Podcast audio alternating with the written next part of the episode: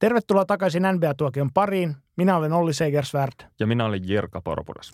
Tässä jaksossa käsittelemme NBAn käynnissä olevia konferenssifinaaleja, vedämme yhteen Lauri Markkasen tulokaskauden sekä vastaamme totuttuun tapaan kuulijoiden kysymyksiin. Kinkkisten kuulijoiden. Ja mikäli jakso herättää ajatuksia, keskustelua voi jatkaa Twitterissä, Facebookissa tai uudistuneessa koripallo.comissa.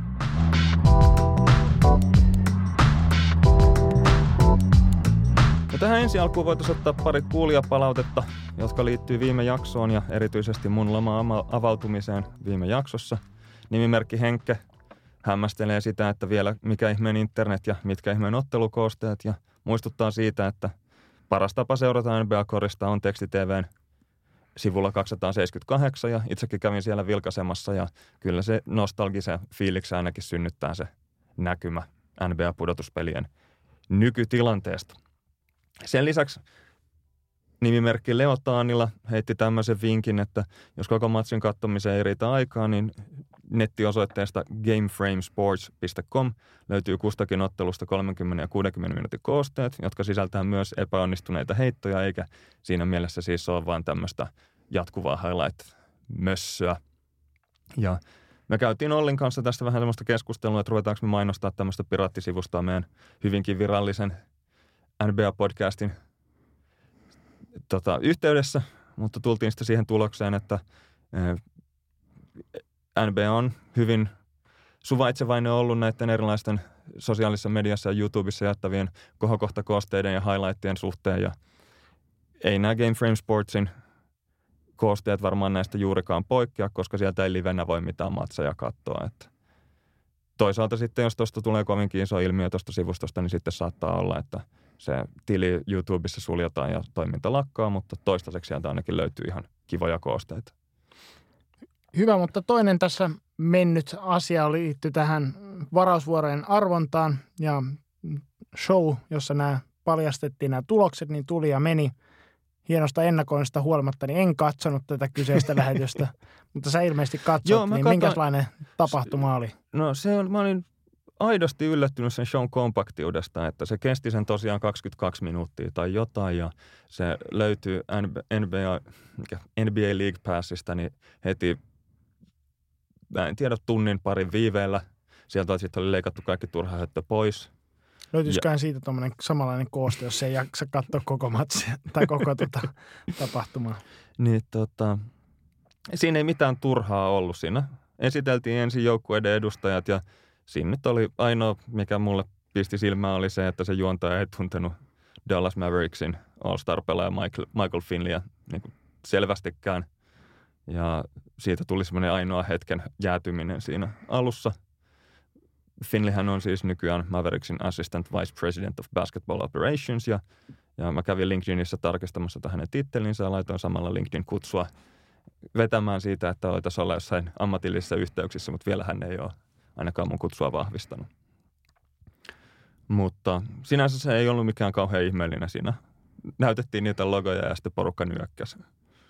Et ehkä edellisjakso hypätys saattoi mennä vähän överiksi, koska hypettäjät itsekin pettyivät. Joo, mutta se on aina tietysti liitännäinen siihen, että kuinka dramaattiset panokset on ja tänä vuonna ei hirveästi ollut, ollut semmoisia panoksia tuossa arvonnassa tiedossa. Mutta tota, muuten niin yleisesti ottaen niin tämä on jonkinlainen tämmöinen vedenjakaja tämä varausvuorojen arvonta ainakin noiden joukkueiden hallussaan pitämien varausten arvon osalta – Joo, koska noihin NS-lotterypikkeihin, niin, niin ne menettää tämmöisen merkittävän osan tästä lottoa muistuttavasta ominaisuuksista arvonna aikana, kun tämmöinen vaikkapa vuoden 2018 arpalipuke niin muuttuukin sitten varaukseksi, jonka järjestysnumero on jo lukittu. Eli tavallaan siinä menetetään se tämmöinen upside ja mahdollisuus saada se aivan ensimmäinen varaus siinä vaiheessa, kun sitten todetaankin, että tämä oli nyt seiskavaraus, että ei tällä nyt ihan kaikkein parasta pelaajaa päästäkään valkkaamaan. Ja NBA sanoi, että aivan parhaiden pelaajien merkitys on niin suuri, että tähän draftiin suhtaudutaan hyvin riskihakuisesti ja pyritään näihin aivan kärkivarauksiin ja, ja näin ollen tämä tarkoittaa sitä, että melkein kaikkien näiden tulevaisuuden varausoikeuksien kauppa-arvo laskee siinä vaiheessa, kun tämä arvonta on suoritettu. Et siellä on ne muutamat, jotka realisoituu sitten ykkös-, kakkos-, kolmospikeiksi Mutta kaikki muut, niin niiden arvo laskee siinä vaiheessa, kun niistä katoaa se mahdollisuus, että tämä saattaa olla se kärkivaraus, jolla sitten saa DeAndre Aytonin tai Luka Doncicin tai jonkun vastaavan tulevaisuuden tähden sieltä sata varmasti. Ja tämäkin riippuu aika paljon sit siitä, minkä tyyppistä pelaajamateriaalia on saatavissa. Että jos siellä on niin tämmöisiä, va- joku yksi tai kaksi varmaa tähteä, niin sitten tietysti näiden kahden ensimmäisen varauksen vuoron arvo on merkittävästi korkeampi. Mutta sitten jos on semmoinen vuosikerta, että siellä ei ole ihan yhtään mitään varmaa tekijää, vaan että on paljon semmoisia suurin piirtein tasapäisiä pelaajia, niin sitten myöskään sen ykkösvarauksen arvo ei välttämättä ole niin korkea. Joo. Sitten pitää muistaa, että tämä arvonta itsessään ei ole ainoa NBA-draftiin liittyvä epävarmuustekijä, eli tähän varaustilaisuuteen sitten liittyy epävarmuutta ja sattumaa kahdella eri tasolla. Eli ensimmäinen on tämä varausjärjestyksen arpominen ja sitten sen jälkeen sitten vielä jää selvittämättä tämmöinen todella suuri epävarmuustekijä, joka liittyy näiden varattavien pelaajien tulevaan kehitykseen ja suorituksiin sitten heidän NBA-urallaan – Eli voisi ajatella, että nämä varattavat pelaajat itsessään on eräänlaisia arpaliupukkeita ja nyt tämä tuossa lotteryssä kiinnitetty vara, varausjärjestys niin ainoastaan määrittää sen, että minkälaisia tai että missä järjestyksessä nämä tota, joukkueet pääsee sitten vetämään sitä pitkää tikkua sieltä, missä ne tikut nyt ikinä ovat. No sitten tota, toi, toi itse arvonnan lopputuloksista, niin Phoenix, jolla oli parhaat todennäköisyydet saada kärkivaraus, niin sai pitää sen ykkösvarauksen. Ja tota, tämä kuitenkaan ei ollut mikään itsestäänselvyys, sillä Phoenixin todennäköisyydet oli 25 prosenttia. Eli todennäköisempää olisi siis toisin sanoen ollut se, että he olisivat varanneet jollain muulla siellä kuin ykkönen. Mutta nyt saivat sen ykkösvarauksen ja tosiaan kuulemma vielä – arpa on oli sen verran hyvä, että kolme ensimmäiseksi arvottu yhdistelmä olisi kaikki ollut Phoenixin. Eli luonnollisesti nämä kaksi seuraavaa sitten hylättiin ja vedettiin niin kauan, kunnes sitten jonkun muun, muun tota, joukkojen yhdistelmä saatiin seuraavaksi. Ja kakkoseksi nousi sitten Sacramento, tota, muistaakseni kahdeksannelta sieltä, sieltä lähti tota, tai kahdeksanneksi parhaat todennäköisyydet oli, oli kärkipäävarauksiin.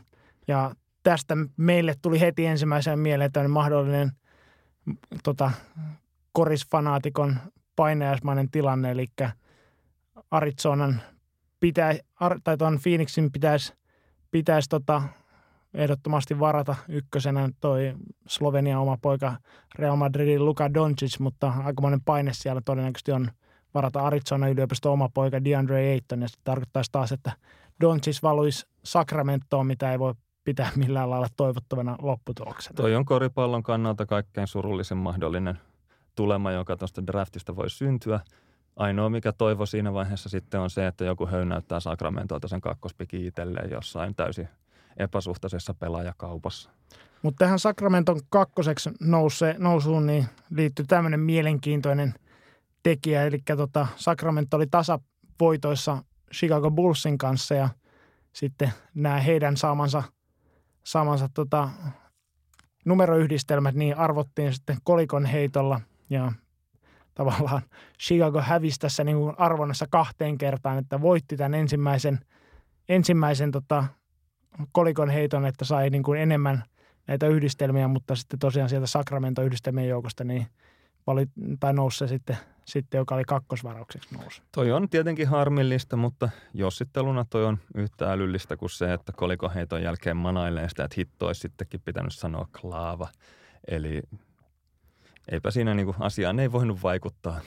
Ja sitten kannattaa muistaa, että kun tässä kuitenkin arvonnasta oli kyse, niin tota, huomattavasti mielestäni järkevämpi jossittelu olisi se, että jos Chicagolle kuuluva yhdistelmä olisi – arvottu ihan ekana tuolta, niin Bulls olisi varannut myös ekana, että mie- mieluummin harmitellaan sitä, kuin sitä ohi suun mennyttä kakkosvarausta. Joo.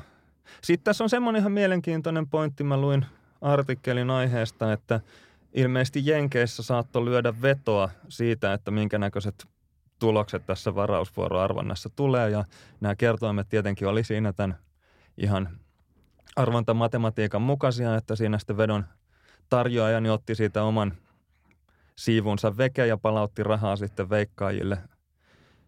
Ja tota, siitä mä luin tämmöisen artikkelin, jossa siis korostettiin lukijoille, jotka ilmeisesti ei ollut mitään niin kuin, miten mä sanoisin, edes lyhyen matikan lukijoita, niin heille kerrottiin, että tämä on semmoinen arvonta, jossa ei voi odotusarvoisesti tehdä voittoa. Että älkää nyt hyvänen aikaa osallistuko siihen ainakaan niin sijoitusmielessä. Ja siis sanomattakin lienee selvää, että jos kertoimet määräytyy niistä voittotodennäköisyyksistä ja sitten niistä otetaan vielä siivuveke, niin odotusarvoisesti se ei voi mitenkään olla kannattavaa puuhaa. No, tässä tietysti poikkeuksena on se, että jos tätä vedonlyöntiä olisi harjoittanut kaksinkertaisella hollantilaisella haravalla, niin palousprosentti olisi ollut yli tuhat. Joo, siinä olisi voinut huomioida sen, että Phoenix tuli esimerkiksi kolme kertaa sieltä jonossa tai arvonnassa esiin, niin se, kun se otetaan huomioon hollantilaisessa haravassa, niin voidaan päästä voitolle.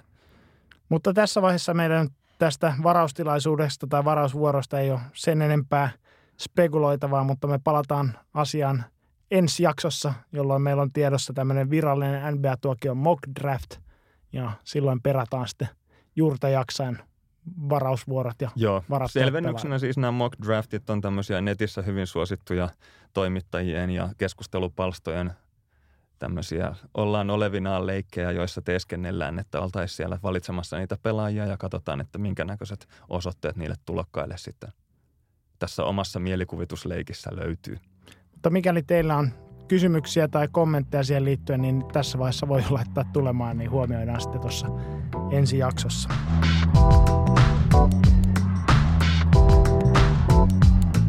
No jos sitten mennään näihin konferenssifinaalisarjoihin, mutta ihan ensimmäisen täytyy todeta, että tota, jos ensimmäinen pudotuspelikierros tarjosi aika paljon hyviä matchappeja, hyviä pelejä, niin sen jälkeen on ollut aika hiljaisempaa, että kakkoskierroksella niin ei montaakaan jännittävää sarjaa ollut ja sitten tota, tässä nyt konferenssifinaaleissakaan, niin vasta viime yönä taidettiin nähdä ensimmäinen varsinaisesti tiukka peli, että muut on ollut aika lailla läpihuutojuttu, eli ihan hirveän jännittäviä hetkiä nämä pudotuspelit on tarjonnut. Ja sitten varsinkin näissä konferenssifinaaleissa niin usein, useimmat nämä tota, läpihuutomatsit on ollut seurausta siitä, että toinen joukko on joko jo etukäteen heittänyt luovarit tai sitä viimeistään siinä vaiheessa, kun vastustaja on vetänyt ekalla puolella jonkun ranin, niin sitten on tota, nostettu kädet pystyyn ja surffautu pelin loppu, että ihan hirveän tämmöistä kiivasta kamppailua, kamppailua ei ollut tiedossa ja niin kuten Pekka Holopainenkin tähän voisi varmaan sanoa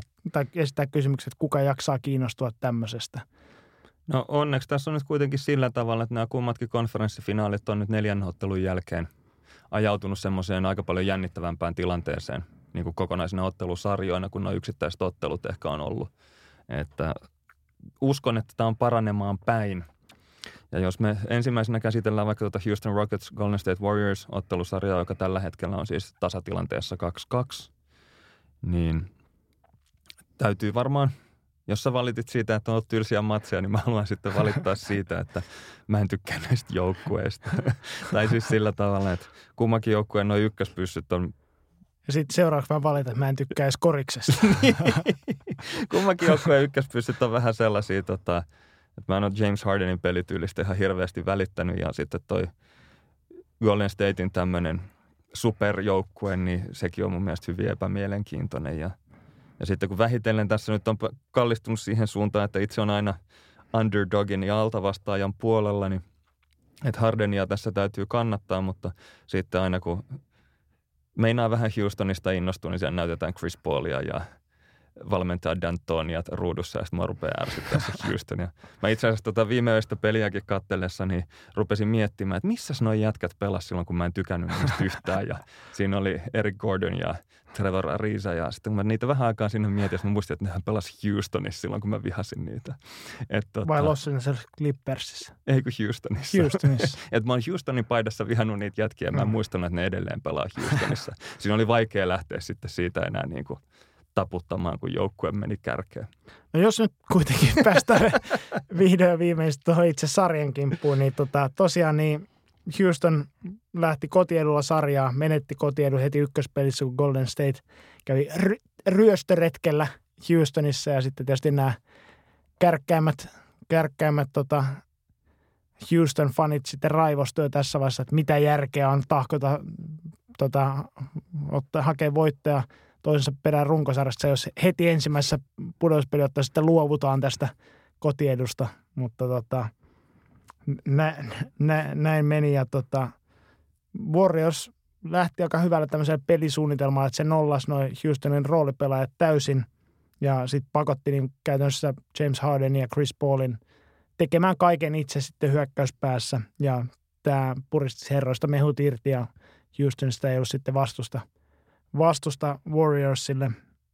No tämä ei ollut koko sarja, ei tietenkään ollut siinä, vaan tässä on aika paljon käänteitä ollut, että vuorotellen nokiteltu toinen toisensa perään ja asetelmat on muuttunut sitten moneen kertaan. Joo, toi tota Steph Curry ainakin sarjan alkuvaiheessa näytti niin kuin selkeästi puolikuntoiselta, mutta ylipäätään Warriorsin hyökkäys oli Houstonille, Houstonin puolustukselle liikaa. Ja sitten taas niissä otteluissa, jotka Houston vien, on vienyt, niin Houstonin hyökkäys on ollut taas Warriorsin puolustukselle liikaa. Eli, tai niin se menee, joku tekee enemmän pisteitä kuin toinen. Tämä on todella syväluotaavaa analyysiä. Mutta tuossa kolmannessa pelissä niin Steph Curry koki puolella tämmöisen ihmeparantumisen ja oli toisella puolella ihan ilmiömäinen ja sitten tota, neljäs pelissäkin alkoi jo enemmän vaikuttaa siltä omalta vanhalta itseltään, niin tota, ehkä tässä on toivoa, että ei tarvi ihan niin rampaa, rampaa karria katsoa sitten loppupudouspelien ajan.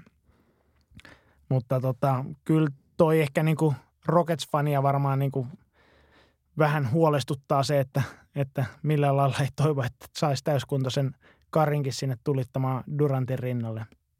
Joo, Durant on ollut aivan yhtä paha pideltävä kuin ennakko odoteltiinkin ja, ja se näytti jopa jossain vaiheessa siltä, että jos Houston onnistuu muita jätkiä siellä edes vähän hidastaa, niin sitten siellä on kuitenkin Durant yksi vastaan yksi sitten niin kuin viimeisenä ratkaisuna, että se on aika ikävä asetelma.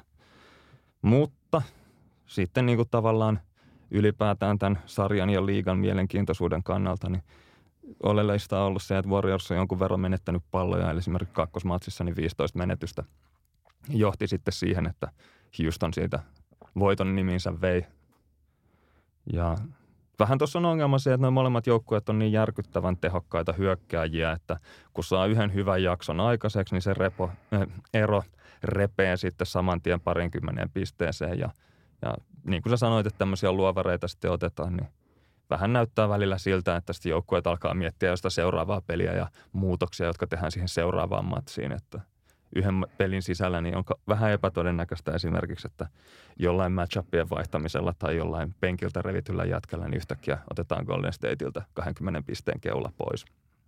Kyllä toi niin ennakoitiin tätä sarjaa, että toi tavallaan hyökkäyspelien niin rakentamisen filosofia näillä joukkueilla ihan erilainen. Ja kyllä se näkyykin tuossa silmin se ero semmoisena, että tota, tuntuu, että toi Warriorsin niin hyökkäyspeli on aika paljon niin helpomman näköistä – Eli ne tota, kaikki korintekopaikat tulee, tulee niin kuin jotenkin paljon luontevammin, kun taas Houston joutuu näkemään, etsimään niitä hyviä matchappeja, luomaan niin kuin väki sinne joka ikisen paikan.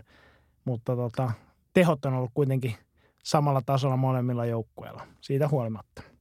No sitten tuossa neljännessä matsissa, joka on niin kuin oikeastaan ensimmäinen niin kuin loppuun asti mielenkiintoinen näistä peleistä, niin Rockets jäi siinä alussa todella pahasti jälkeen, eli ekat viisi minuuttia, niin – Warriors vei 12-0 kotonaan ja siellä oli semmoinen täys sirkus päällä, mutta tästä huolimatta sitten Houston onnistui roikkumaan pelissä mukana ja tuli tasoihin yllättävän nopeasti ja puristi lopussa perseellä itsensä jopa voittoon. Ja tätä ennen Warriorsilla oli ollut 16 kotivoiton putki ja tälle Houston sitten sai väännettyä kotiedun takaisin itselleen ja kyllä tämä yhtäkkiä muuttui tämän aika sankarillisen Rocketsin matsin jälkeen niin sitten ihan uudeksi tämä ottelusarja. Et jos toi olisi, sanotaan se eka viisi minuuttisen jälkeen jatkunut samoissa merkeissä, niin olisi kyllä, voisi sanoa, että tämä ottelusarja ja finaalit ja mestaruudet kaikki olisi jaettu jo tässä vaiheessa sitten. Että Houston teki kyllä palveluksen kaikille ottamalla tuon matsin omiin nimiinsä. No sitten jos tälle yleisempiä huomioita, huomioita, kun on sanottu, että pudospelit on aina tämä näyteikkuna niin kuin koriksen kehityksen – tota, aallonharjalle, että mihin ollaan menossa, niin oikeastaan se, mikä tuossa näkee, että modernissa koriksessa, niin ei ole enää semmoista apupuolustusta siinä muodossa, kun vaikka juniorikoriksessa opetetaan, että heikot puolelta autetaan ja olette valmiina asemassa ja niin edespäin, vaan, vaan tota, enemmän se tosiaan niin puolustustaktiikkaa näillä kaikilla konferenssifinaalijoukkoilla on se, että otetaan vastustajalta ne roolipelaajat pois ja ne pallottomia puolustetaan tiivistä eikä anneta sieltä yhtään tilaa.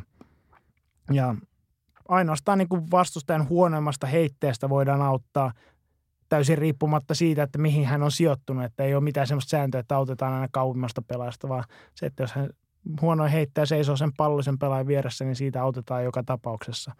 Mutta muuten pitää vaan pärjätä yksi vastaan yksi tilanteessa, että jos ei ole huonoa heittäjä kentällä, niin sitten ei auteta. Joo, se matikka on aika yksinkertainen, että nykyään niitä vastapalloa heitettyjä kolmosia pelätään niin paljon, että mieluummin annetaan vastustajalle sitten puolivapaa leijappi semmoista yksi vastaan yksi tilanteesta. Ja sitten se johtaa siihen, että tota, tai no siis tämä, että jos sitten pallo syötetään sinne kaarelle jollekin, niin siihen juostaan sitten vastaan niin aggressiivisesti, että se kolmonen ei ainakaan lähde ilmaan. Että otetaan nyt se heitto pois ja pakotetaan kaveri laittaa pallon maahan ja sitten kun se ajaa kohti korjaa, niin sitten se on seuraava ongelma ja sitä siltaa ylitetään sitten siinä vaiheessa. Joo, ja tämä niin tar- on johtanut sitten niin hyökkäyspelaajien tai pelin osalta siihen, että kun tavallaan niitä vapaita syöttölinjoja ei pysty luomaan voittamalla oma pelaaja, joka sitten johtaisi tämmöiseen niin kuin edun monistamiseen, että se palloa liikutettaisiin ja pakotettaisiin se apupuolustus liikkeelle, että kun apupuolustus ei liiku, kun ei auta, ei, tai ei ole apupuolustusta, joka liikkuisi, niin tämä on niin kuin ainakin näissä pudospeleissä johtanut siihen, että myös tämmöinen perinteinen niin isolation – yksi vastaan yksi hyökkäys on lisääntynyt merkittävästi. Eli se on juuri seurasta siitä, kun ei auteta mistään, niin silloin tulee niitä yksi vastaan yksi tilanteita. Ja se on oikeastaan se ainoa ja tehokas tapa sitten luoda niitä korintekopaikkoja. Tässä vaiheessa voin sinne kotiin kuulijoille kertoa, että Olli tekee semmoisia käsiliikkeitä, joilla imitoidaan syöttämistä ja sitten semmoisia turhautumisia käden levittämisiä siitä, että kun sieltä ei niitä vapaita jätkiä löydy. No sitten voitaisiin siirtyä tämmöiseen tota, kuulijakysymykseen Taneli Lehdolta, joka liittyy tuohon edell- edelliseen pointtiin. Taneli kysyy, että minkä takia jengit pelaavat otteluiden loput usein pienellä viisikolla, erityisesti pudotuspeleissä. Johtuuko tämä isojen senttereiden huonosta liikkumisesta, jota tarvitaan, va- kun vastustajan joka jätkä kykenee heittämään kaukaa, vai jostain muustakin? No, tämä on niinku, oikeastaan liittyy juuri tuohon, missä, mistä äsken juteltiinkin tuossa – tuossa, eli se apupuolustus, niin tota, tai no, he, huonosta heitteestä voidaan auttaa. Isot miehet on usein huonoja heittäjiä, niin se tarkoittaa se, että jos sulla on huono heittäjä tai kentällä, niin tota, silloin sulla on apupuolustus olemassa, joka tekee taas hyökkäämistä paljon vaikeampaa vastaajan osalta, niin silloin jos tätä etua ei anneta puolustukselle, niin sitten pidetään kentällä vaan, vaan heittotaitoisia pelaajia. Ja vastaavasti sitten siellä puolustuspäässä – että kun pitää liimautua niin pallottomiin pelaajiin tota, ja puolustaa, pystyy puolustamaan yksi vastaan yksi, niin silloin ne pitää ne puolustuksessakin olla mahdollisimman tämmöisiä vaihdettavia pelaajia, eli jotka kaikki on riittävän liikkuvia puolustamaan niitä yksi vastaan yksi tilanteita kaarella ja pysymään mukana sitten noissa, noissa heitteissä, niin silloin myös tarkoittaa, että usein niitä vähän huonommin liikkuvia, liikkuvia isoja pelaajia ei voida pitää siellä kentällä.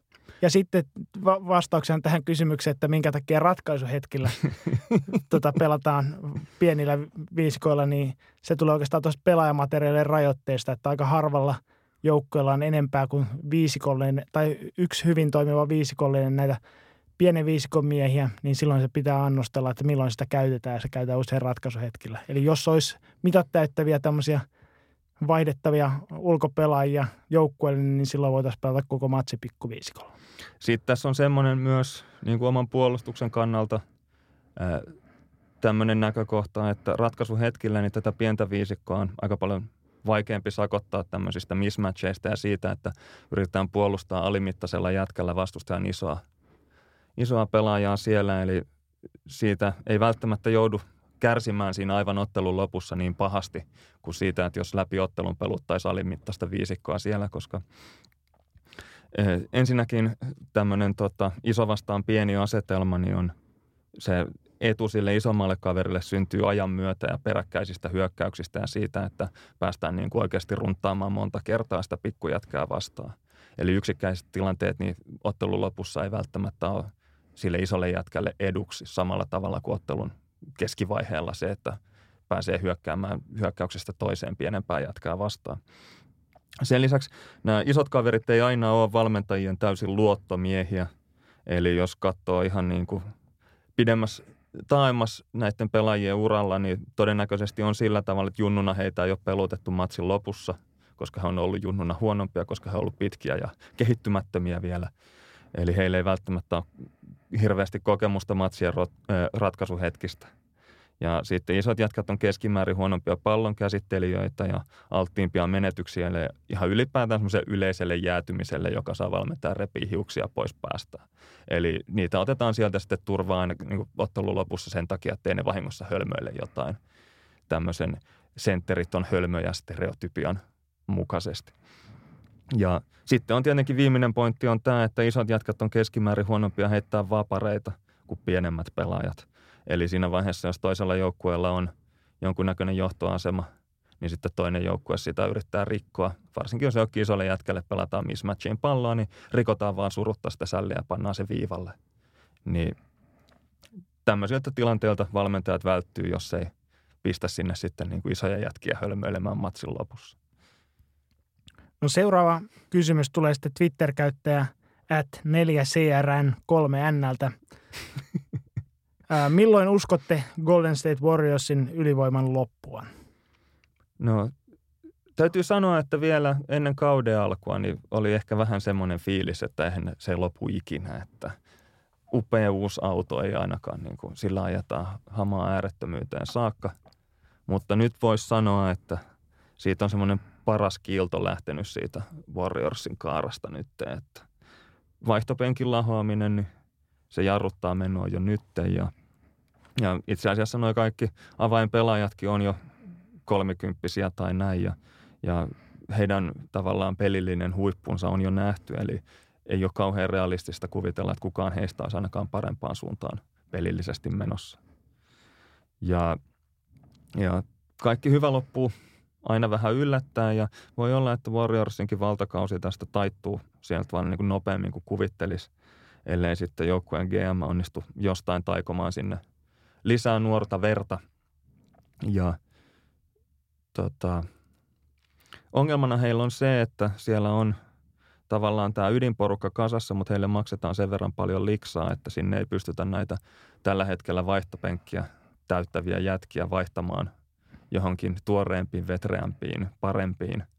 Ja sitten siellä tulevan kauden jälkeen taitaa Kevin Durant ja Clay Thompsonin sopimukset olla katkolla. Ja siinä vaiheessa on sitten jännä nähdä, että kaverit sinne varmaan jää, mutta heille joudutaan maksaa sen verran paljon fyrkkaa, että sitä kokonaisuutta ei välttämättä saada enää täysin ylivoimaiseksi. Ja niin kuin tässä pudotuspeleissä on nähty, että pelkästään neljällä pelaajalla ei oikein, oikein pärjää, että kyllä siellä tarvii vähän, vähän laajemminkin sit tukea – tai ainakin sitten on niin kuin, ei ole varaa tai juurikaan marginaalia näillä neljällä pelaajalla sitten epäonnistua. Sitten tuossa on semmoinen, että Warriorsin kokoonpano on tälläkin hetkellä vähän ehkä toispuoleisesti kasattu, että siellä on näitä täysin käyttökelvottomia senttereitä iso liuta vaihtopenkillä. Ja kuten Olli tuossa äsken kertoi, niin heille ei niin kauheasti ole käyttöä, vaikka he olisivat vähän parempiakin. Ja lähinnähän siellä on Julian ja McGean – kontribuutiot ollut sitä, että on näitä omia jätkiä telanneet niin kuin kahdella viime kaudella. No ei ihan sorruta tämmöiseen hot take-kulttuuriin, mutta tota, sanotaan tämmöinen kädenlämmin take tähän, otet, jos otetaan, niin tota, sanoisin, että ensi kaudella vielä Warriors yleisesti ainakin pidetään liigan parhaana joukkueena, mutta sanoisin, että kun huomioon näiden nuorten joukkueiden, muiden nuorten joukkueiden kehityksen, sanotaan vaikka Boston ja Philadelphia osalta, osalta ja sitten tämän Warriorsin, niin – joukkueen ikääntymisen, niin veikkaisin, että kahden vuoden päästä ollaan jo siinä tilanteessa, että Warriors ei, ei ole enää liigan paras joukkue. Ja tälläkin hetkellähän nyt meillä on edessä tämmöinen itse asiassa paras kolmesta pudotuspelisarja, jossa kaksi matsia pelataan Houstonissa.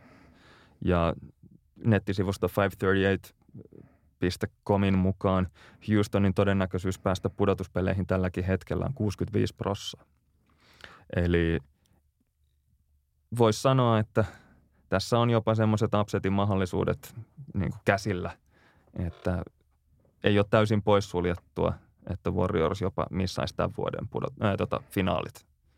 Ja siinä vaiheessa on ehkä turha puhua enää mistään totaalisesta dominoinnista ja ylivoimasta. Ja tosiaan ei ole kirkossa kuulutettu, että Warriors olisi ensi vuonna parempi, että hinautuisi silloinkaan sitten finaaleihin, jos tällä kertaa jää, jää ulkopuolelle. Mutta katsotaan pelit ensin ja kirjoitetaan mahdolliset muistokirjoitukset sitten jälkikäteen.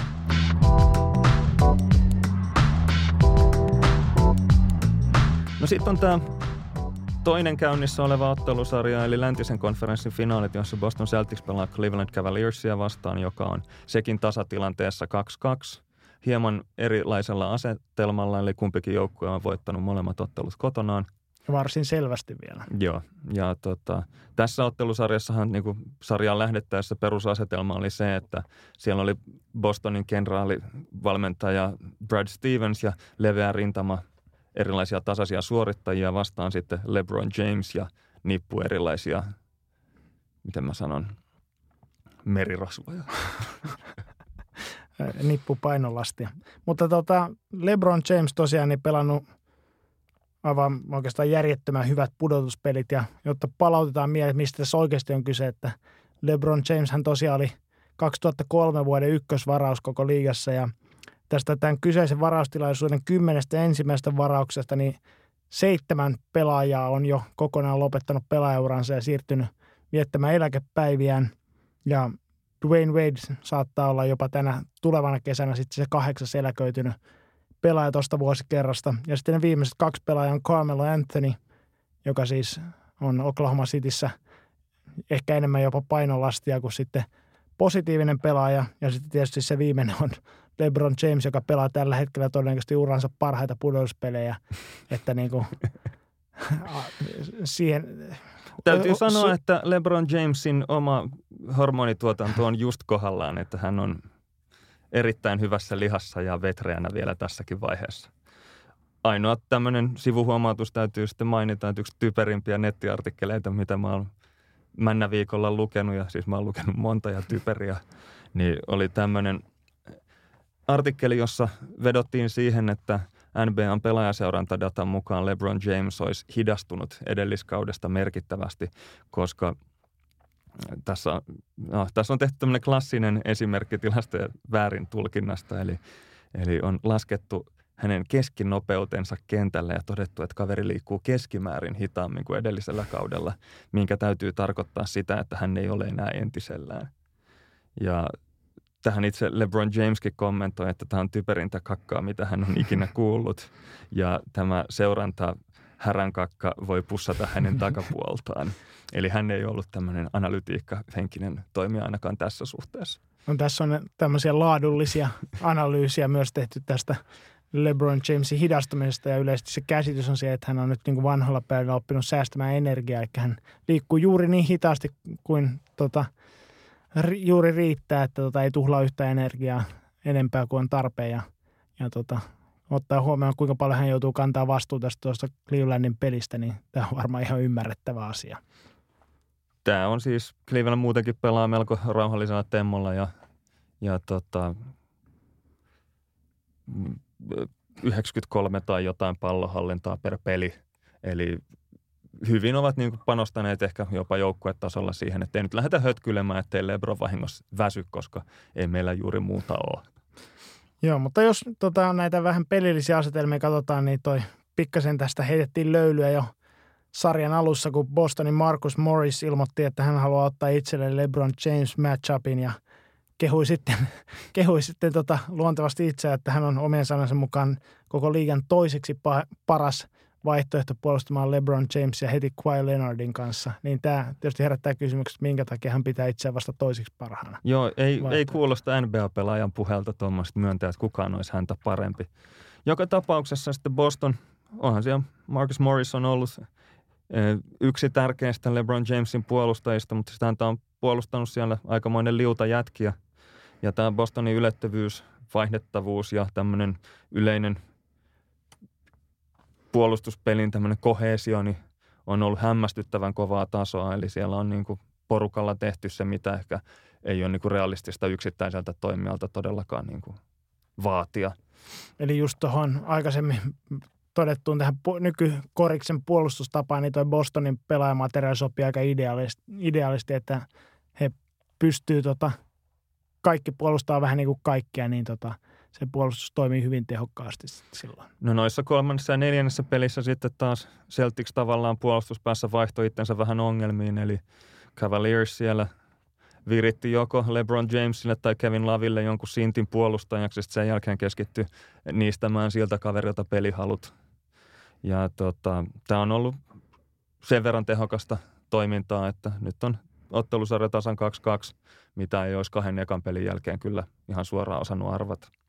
No sitten se täytyy noista ekoista pelistä tosiaan sanoa, että en tiedä oliko toi Marcus Morrisin tota, itseluottamuksen luottamusta uhkuva puhe sit, joka imas LeBron Jamesista kaikki pelihalut.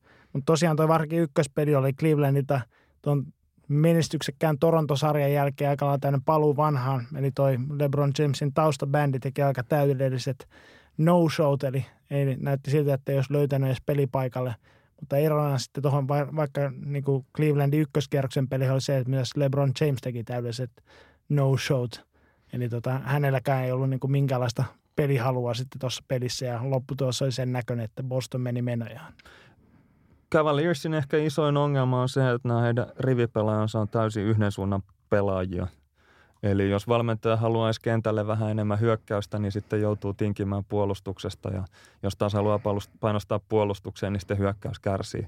Eli siellä ei semmoisia niin luotettavia kumpaankin suuntaan pelaavia jätkiä on hirveän montaa ja siinä mielessä toi rosteri muistuttaa tämmöistä liian lyhyttä peittoa, että jos yrittää hartiat saada lämpimään, niin varpaat on kylmissä ja toisinpäin. No sitten kun katsoo tuota pelaavaa kokoonpanoa, niin täytyy todeta se, että osa, osa noista ei pysty tekemään kumpaakaan. Ne on niin ei kahden suunnan pelaaja eikä edes yhden suunnan pelaaja, vaan niin kuin rehellisesti nollan suunnan pelaaja. No onko se sitten joku märkä peitto vai mikä se on sitten? Tota? Se, on, se on se, kun se tota, jo, kaveri siinä, siinä samalla sängyllä on vetänyt sen koko peito itselleen ja sitten koetat nyhtää sitä pientä palasta sieltä.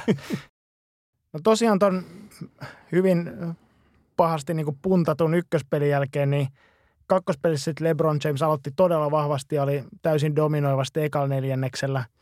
No sitten sen jälkeen otti otsalla osumaa Jason Tatumin olkapäähän ja kävi kopista hakemassa vauhtia ja oli sitten sen jälkeen aika varjovaa entisestään ja tuo oli niin Bostonilta aika vahva esitys siitä, että yliluonnollinen tai tämmöinen yliinhimillinen LeBron Jamesin esityskään ei riittänyt, vaan Boston sitten tota, pisti kampoihin ja otti, otti toisen kotivoiton sitten peräkkäin. Tota matsia katsoessa niin mä aidosti pelkäsin sitä, että siitä tulee tämmöinen – jos Michael Jordanilla oli The Flu Game, jonka hän pelasi vatsaflunssassa, niin sitten, että tästä tulee LeBron Jamesin tämmöinen concussion game, eli hehkutetaan hirveästi, että LeBron James on niin kova jätkä, että aivotärähdyksestä huolimatta vie joukkueensa voittoon.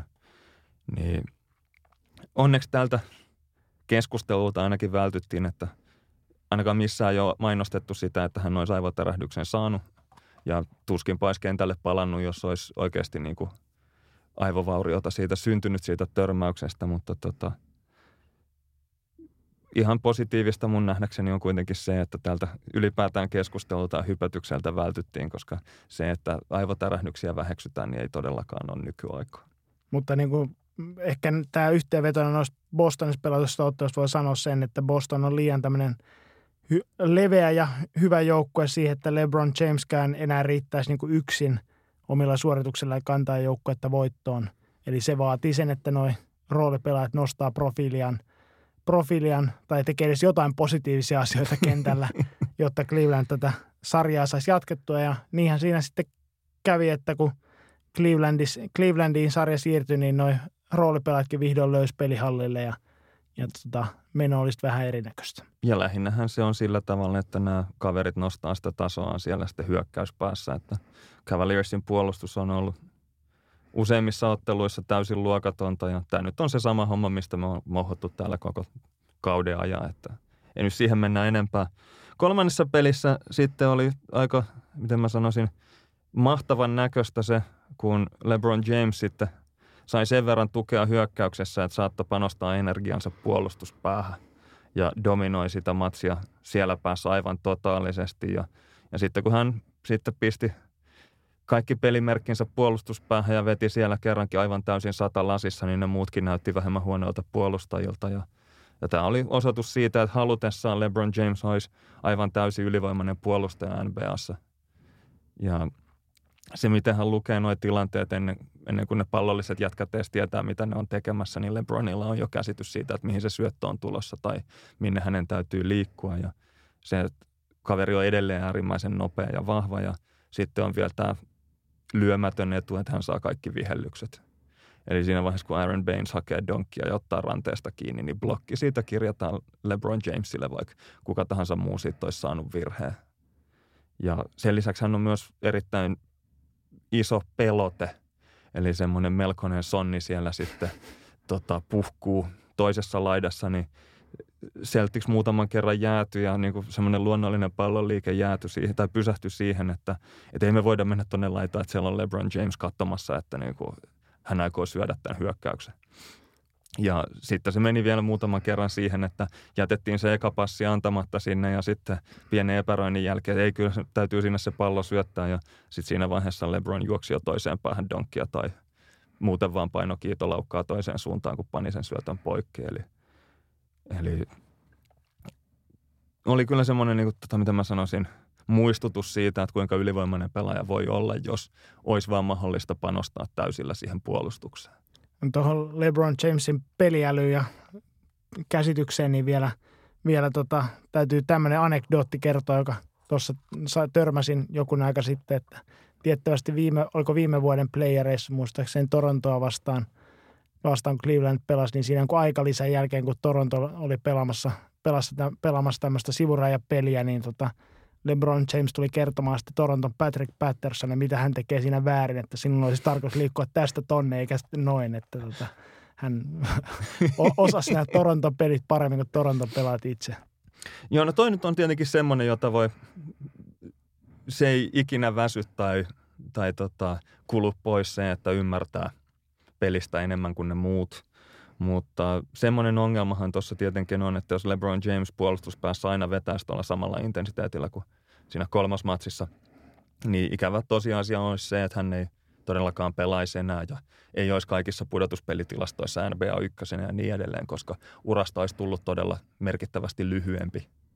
Ja kaveri olisi samalla hautuumalla Metsälässä noiden aiemmin mainittujen vuoden 2003 draftin luokkakavereidensa kanssa – Eli se on tämmöinen, miten mä sanoisin, business decision, joka siinä on tehty, että ei ehkä panosteta niin hirveästi siihen puolustukseen, että, että sitten ura ja tulokset olisi sitten kokonaisuutena parempia. No nelosmatsissa sitten niin LeBron James teki tuommoiset hiljaiset 44 pistettä ja tos, tosiaan sai riittävästi tukea sitten tuolta muulta joukkueelta ja Cleveland tasotti sarja ja kuten tuo lännen konferenssifinaali, niin myös idässä, niin edessä on nyt kolmen tai paras kolmesta sarja ja kaksi peliä pelataan niistä Bostonissa.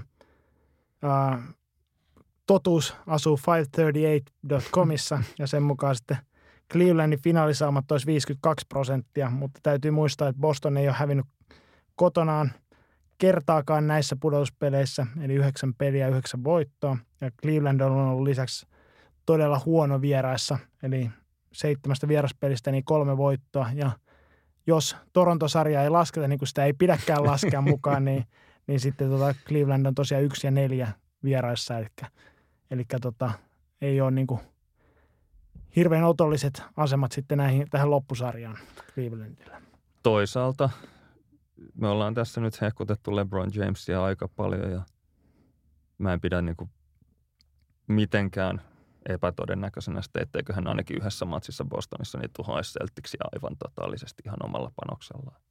No tämmöinen tilastollinen analyysi monella tuolla amerikkalaisella toimittajalla, joka veikkaa Clevelandin menevän jatkoon, että – että tuota, perusteluna on se, että Bostonin on pakko jossain vaiheessa hävitä kotonaan. Ja Toi. näin, näin, se varmasti tulee jossain vaiheessa tapahtumaan, mutta tapahtuuko se tämän pudotuspelin aikana, niin sitä ei vielä, sitä ei tietysti kukaan osaa sanoa. Joo. Otetaan sitten vielä yksi kuulijakysymys Twitter-käyttäjä at 4CRN3Nltä, joka kuuluu, että mikä olisi paras realistinen kohde LeBron Jamesille tulevana kesänä? No tämä on tietysti on se kysymys, joka koko NBAta askarruttaa tällä hetkellä. Ja tota, ainakin mun nähdäkseni niin, ja kaikki tieto, mikä tuolta on meille Porvooseen tihkunut, niin on se, että Clevelandiin todennäköisesti ei ole niin kuin suurta intoa jäädä ihan kolmesta syystä. Eli yksi, että tuo joukkue on LeBron Jamesin lisäksi niin kuin aika lailla läpimätä. Siinä ei ole paljon toivetta kyllä paremmasta – No sitten toinen asia on se, että tiettävästi LeBron James ja tai Cavaliersin omistaja Dan Gilbert eivät, eivät tule toimeen keskenään. Ja kolmas asia on sitten, että LeBron James on kertonut, että hän tulee tässä valinnassa kuuntelemaan perhettä ja perhe on julkisestikin sanonut, että he eivät halua missään nimessä olla Clevelandissa, niin kyllä se aika selvää kieltä puhuu siitä, että maiseman vaihto on edessä. Näin siis huhuillaan Porvoon torilla. Tässä on kuitenkin se, että Clevelandilla on etuna se, että heillä on LeBron Jamesin nämä Bird-oikeudet, eli he pystyvät hänelle kirjoittelemaan noita vaikka vuoden mittaisia maksimisopimuksia niin palkkakatosta huolimatta. Ja ongelma on se, että jos hän lähtee pätkätyöläiseksi jonnekin muualle, niin kuin on huuttu, niin näiden tulevien joukkueiden täytyisi sitten jostain keksiä nämä valtavat ullakkotulet tilat hänen kirjaamisekseen joka kesä, mikä sitten vaikuttaa, vaikeuttaa kyllä semmoisen niin vähänkään pitkäjänteisemmän joukkueen rakentamisen edes aloittamista. No toisaalta se, että kaikki on aina tehtävissä ja ainakin johonkin hintaan ja mikäli LeBron James on palkintona, niin kyllä jos ei kaikki, niin ainakin suurin osa joukkueesta sen on valmis tekemään sen eteen, että raiva, raivataan se tarvittava tila sinne palkkakatoalle. Ja tämä niin kuin perinteisesti ei ole sitten ollut minkälainen LeBron Jamesin murhe, että mihin kondikseen nämä sitten joukkueet pidemmällä aikavälillä päätyy sen, sen tota palkka- tai sopimusten raivausoperaation jälkeisenä, että hän nostaa kytkintää ja siirtyy seuraavaan paikkaan, jos tulevaisuus näyttää liian synkältä. No, mitä semmoisia paikkoja sitten olisi? No tota, taas jos näitä Porvoon torin varmoja tietoja, tietoja tota kuulostellaan, niin sano, sanoisin, että tota itään LeBron James ei ole jäämässä ihan jo siitä syystä, että Boston ja Philadelphia tulee olemaan ensi kaudella parempia joukkueita kuin Cleveland – oikeastaan niin kuin melkein huolimatta siitä, että mitä tapahtuu, tapahtuu itse kussakin näistä paikoista, niin joka tapauksessa siellä olisi altavastaina lähö, tai lähdössä pudotuspeleihin.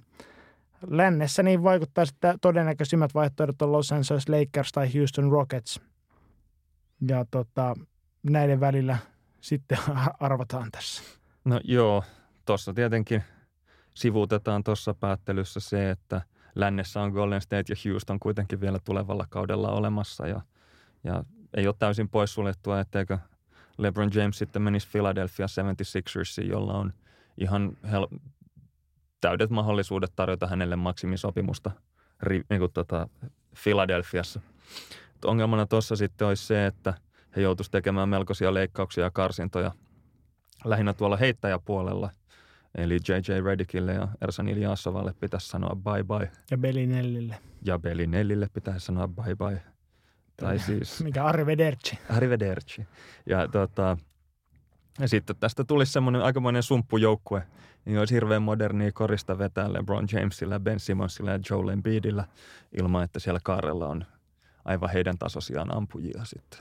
Ja lisäksi täytyy muistaa se, että perinteisesti LeBron James ei ollut hirveän innokas pelaamaan noiden nuorukaisten kanssa, että hän – saattaisi niin kuin haluta vähän kokeneempaa joukkuekaveria kuin sitten Simons ja Embiid, mutta, mutta tämä nähdään. Mutta jos noit lännen, vaihto, vaihtoehtoja vähän mietitään, niin Los Angeles ilmeisesti vetää niin kuin tota, enkelten kaupunkina sitten puolensa magneetin lailla ja tietysti LeBron James on sieltä käynyt jo katsomassa lapsilleen kouluja ja ostanut toisen talonkin sieltä, että niin kuin ei, tai ulkokoripallolliset asiat niin kuin puhuisi tätä vaihtoehdon puolesta – mutta tota, Houston sitten niin kuin saattaa olla finalistijoukkue tällä kaudella, että sen, se valinta sitten kertoisi sitten siitä, että toi mahdollinen mestaruuksien voittoinen painaa sinun vaakakupissa enemmän se kuin se erittäin, elämänlaatu. Se olisi erittäin Kevin Durant-mainen veto katsoa finalisti siitä ja liittyä sinne sitten. Mutta nä- näissä niin kuin vaihtoehdoissa niin mielenkiintoista on se, että mä en ainakaan tiedä siitä, että kumpi näistä vaihtoehdoista olisi mielenkiintoisempi, että Los Angeles Lakers olisi yhdistelmät LeBron Jamesin mukanaan tuoma reality show yhdistettäisiin tähän tota, Ballin perheen konkreettiseen reality showhun, niin minkälainen soopa siitä tulisi. Ja sitten taas Houstonissa olisi, että siellä olisi tota, LeBron James ja James Harden ja Chris Paul, jotka on kaikki tunnettu tämmöistä – kiltissä sanottuna passiivis-aggressiivisesta johtamistyylistään, niin he olisi yhdessä siellä sopan niin aika, aikamoinen koktail siitäkin voisi seurata.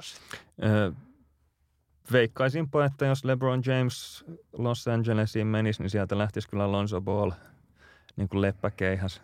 Se olisi niin kuin ensimmäisiä näitä vaatimuksia, jotka LeBron James asettaisi tulevalle seuralle. Ja toisaalta sitten, jos Houstoniin menisi, niin en usko, että Hardenilla ja Chris Paulillakaan ihan täysin riittää ballsit siihen, että rupeaa LeBron Jamesille ryppyilemään. Että kyllä mä luulen, että nämä kaverit muuttuisi Robineiksi siinä vaiheessa, kun Batman saapuu kaupunkiin. Että.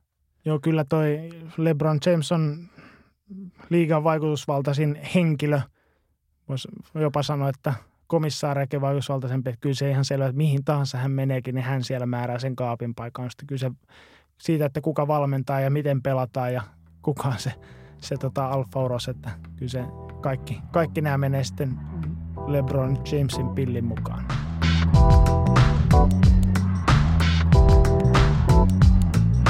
No jos sitten olisi Chicago Bullsin ja Lauri Markkasen tulokaskauden päättötodistuksen vuoro näin niin kuin kevätjuhlakauden kunniaksi, niin tota, miten toi Markkasen tulokaskausi kaiken kaikkiaan meni?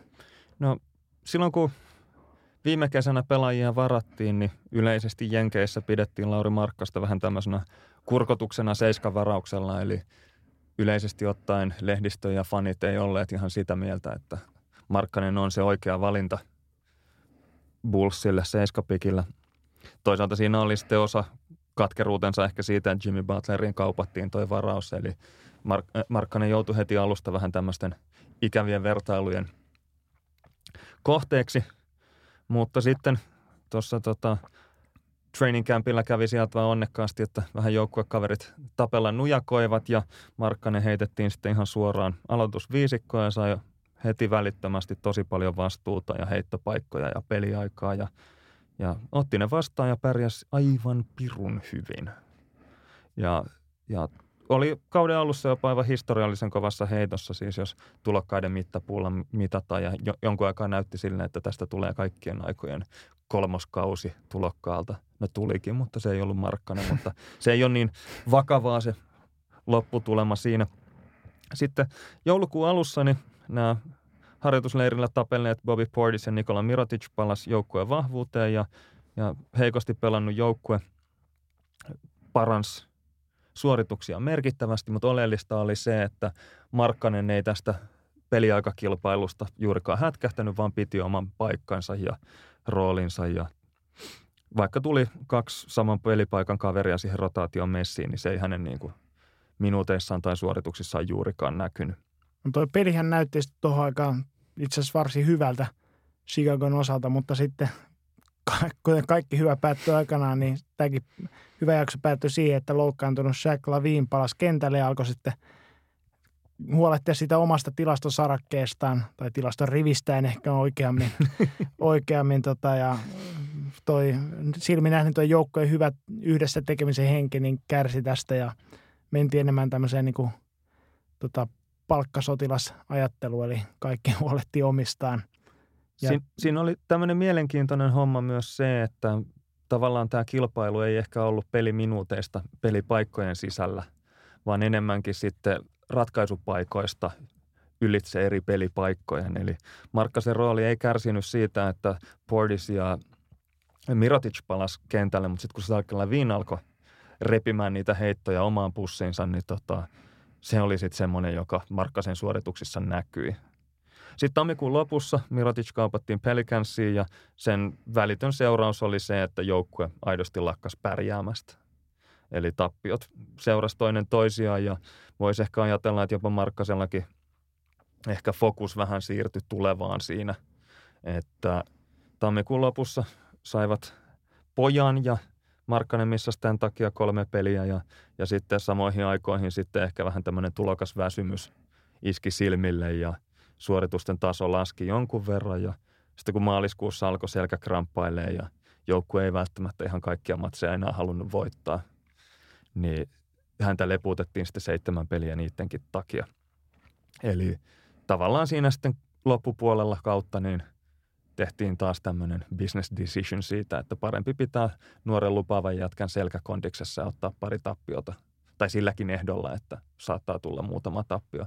Varsinkaan kun joukkue ei niistä aidosti kärsi, vaan ehkä jopa hyötyy.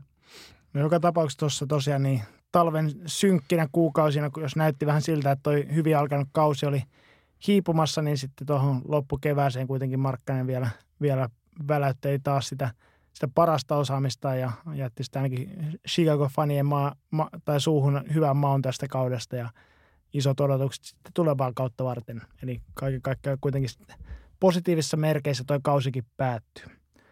Tuota, tähän liittyen niin meillä on taas kuulijakysymys tullut Kotkajengin Samu Rinta Filppulalta. Onko Lauri Markkanen oikeasti hyvä? Ovatko Suomi, Hype ja isojen minuuttien tuomat tulokkaalle kovat keskiarvot sokaisseet meidät?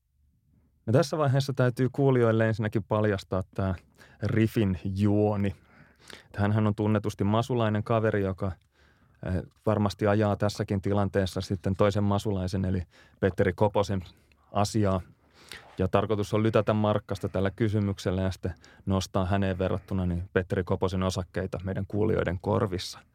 Ja tietyllä tapaa tämä tilanne vertautuu takavuosien Kobe vastaan lebukka vääntöihin, joissa Kobe Bryantin ja LeBron Jamesin fanit sitten nostattivat oman suosikkinsa arvoa sillä, että mollas aktiivisesti tätä vertailukohdetta. Ja nyt jos tässä mennään sitten tähän niin Markkasen suoritustasoon tämän piiloagendan paljastumisen jälkeen, niin tota, voisi todeta, että hän oli tämän vuoden neljänneksi paras tulokas Ben Simonsin, Donovan Mitchellin ja Jason Tatumin jälkeen. Ja tässäkin voi muistaa, että oikeasti Ben Simmons varatti jo vuotta aikaisemmin. Eli aika hyvässä seurassa hän tässä on ja osoitti kauden mittaan olevansa todella tukeva kulmakivi Bullsin jälleenrakennukselle ja voitti siellä kyllä organisaatio- ja valmennusjohdon luoton puolelleen. Eli hänen ei todellakaan tarvitse olla huolissaan siitä, että, että rooli ainakaan olisi vähenemään päin jatkossa. Ja tästä täytyy tietysti myös kiitos esittää tuonne Saska Saarikoskelle, joka teki tätä nöyrästi työtä siellä, siellä tota, Markkasen aseman lobbaamiseksi Chicagon organisaatiossa. Kävi pukukopissa kertomassa, että pitäisi Markkaselle syöttää. No, joka tapauksessa sitten Saska Saarikosken efforttien ansiosta niin Markkanen valittiin myös NBA-tulokkaiden ykkösviisikkoon, mikä on oikeasti ihan äärimmäisen kova suoritus. Ja tässä viisikossahan siis oli edellä mainitut Donovan Mitchell, Ben Simmons ja Jason Tatum sekä Lakersin Kyle Kuzma ja sitten Lauri Markkanen. Ja selkeä homma tässä on se, että nämä kolme kaveria sai tässä vähän oudosti painotetussa äänestyksessä niin hyvin paljon enemmän pisteitä kuin nämä seuraavat kakkosviisikon jätkät. Ja merkittävintä tässä on ehkä se, että Los Angeles Lakersin todella, todella kovalla, kovalla hypellä liigaan tullut ja läpi kauden vetänyt Lonzo Ball niin jäi kauas Markkasen taakse. Eli jos nyt Riffille tästä pitäisi joku vastaus tiivistää, niin sanotaan, että Markkani on ihan ok ja tämä All Rookie ykkös joukkueen valinta niin on ihan ok synttärilahja, sillä hän täytti eilen 21 vuotta ja samaan aikaan tämä tulos ilmoiteltiin. Eli olisi voinut, itselläni on ollut joitain huonompia synttäreitä kuin ehkä hänellä eilen.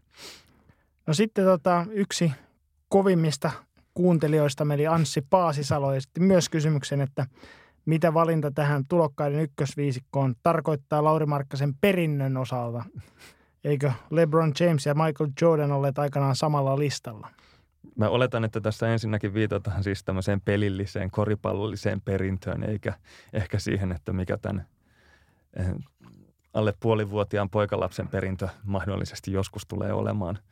Ja sitten jos tätä tämmöistä koripallollista perintöä mietitään, niin haluaisin alleviivata sen, että Markkanen otti tulokaskaudellaan keskimäärin enemmän levypalloja kuin LeBron James tai Michael Jordan kumpikaan tulokaskausillaan. Eli, eli siinä mielessä kyllä tämä näyttää ihan pirun hyvältä, että tästä on hyvä lähteä rakentaa. Mutta sitten ehkä pitäisi katsoa eteenpäin ja ruveta miettimään sitä, että mitä Markkasen pitäisi kehittää jatkossa. Ja, tota, Aloitetaan vaikka tämmöisellä tota, Taneli Lehdon kuulia kysymyksellä, että perinteisellä Jenkkien floor ceiling vertailulla toiseen pelaajaan, niin mitkä ovat Markkasen lattia ja katto? Tai siis ceiling on sisäkatto. Niin tota, se on se, mihin pää ensimmäisenä kolahtaa, kun Näin, kyllä, tarpeeksi ylös. No ensinnäkin tota, näitä on paljon on mietitty tämmöisiä, että mikä voisi olla semmoinen niin – NBA-historiassa vertailukohta, että minkä olisi niin kuin vastaavan tyyppinen pelaaja kuin Lauri Markkanen, mutta ehkä tämä niin kuin yleisesti ottaen tämä pelitavan muutos ja näiden pelaajien roolien ja pelaajatyyppien niin kuin muutos, niin tarkoittaa sitä, että oikeastaan ihan niin kuin yksi yhteen ei voi sanoa, että niin kuin osoittaa jalanjälkiä, että on tämmöinen samantyyppinen pelaaja, samanlaisen uran pelannut.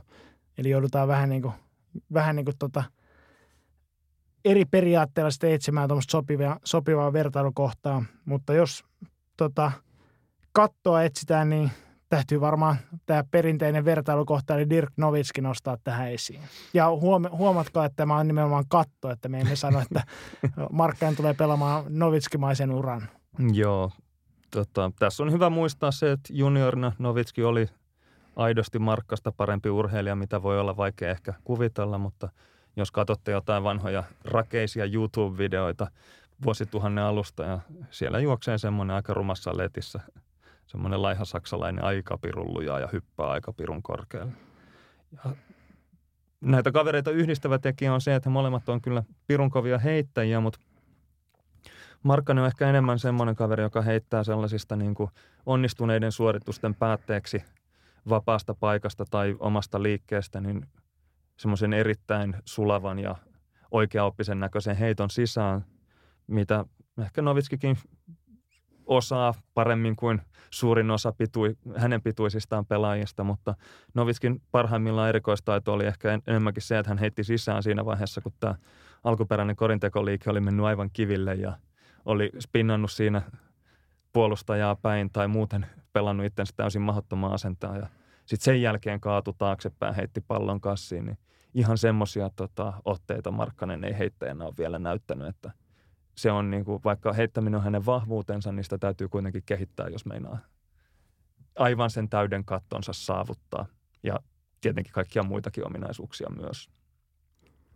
No sitten tota, jos mennään alaspäin sinne lattian suuntaan, niin ehkä niin kuin ennen kauden alkuun yleisesti pidettiin, että Ryan, Ryan Anderson voisi olla tämmöinen tota, niin kuin lattia, minkälainen pelaaja Markkanen voisi sitten NBS olla. Eli – täysin niin kuin isoista pelaajista täysin niin kuin roolitettu heittäjäksi ja ei juurikaan mitään muuta tee sitten, sitten kun ampuu palloa ilman sitä kolmosen kaarelta.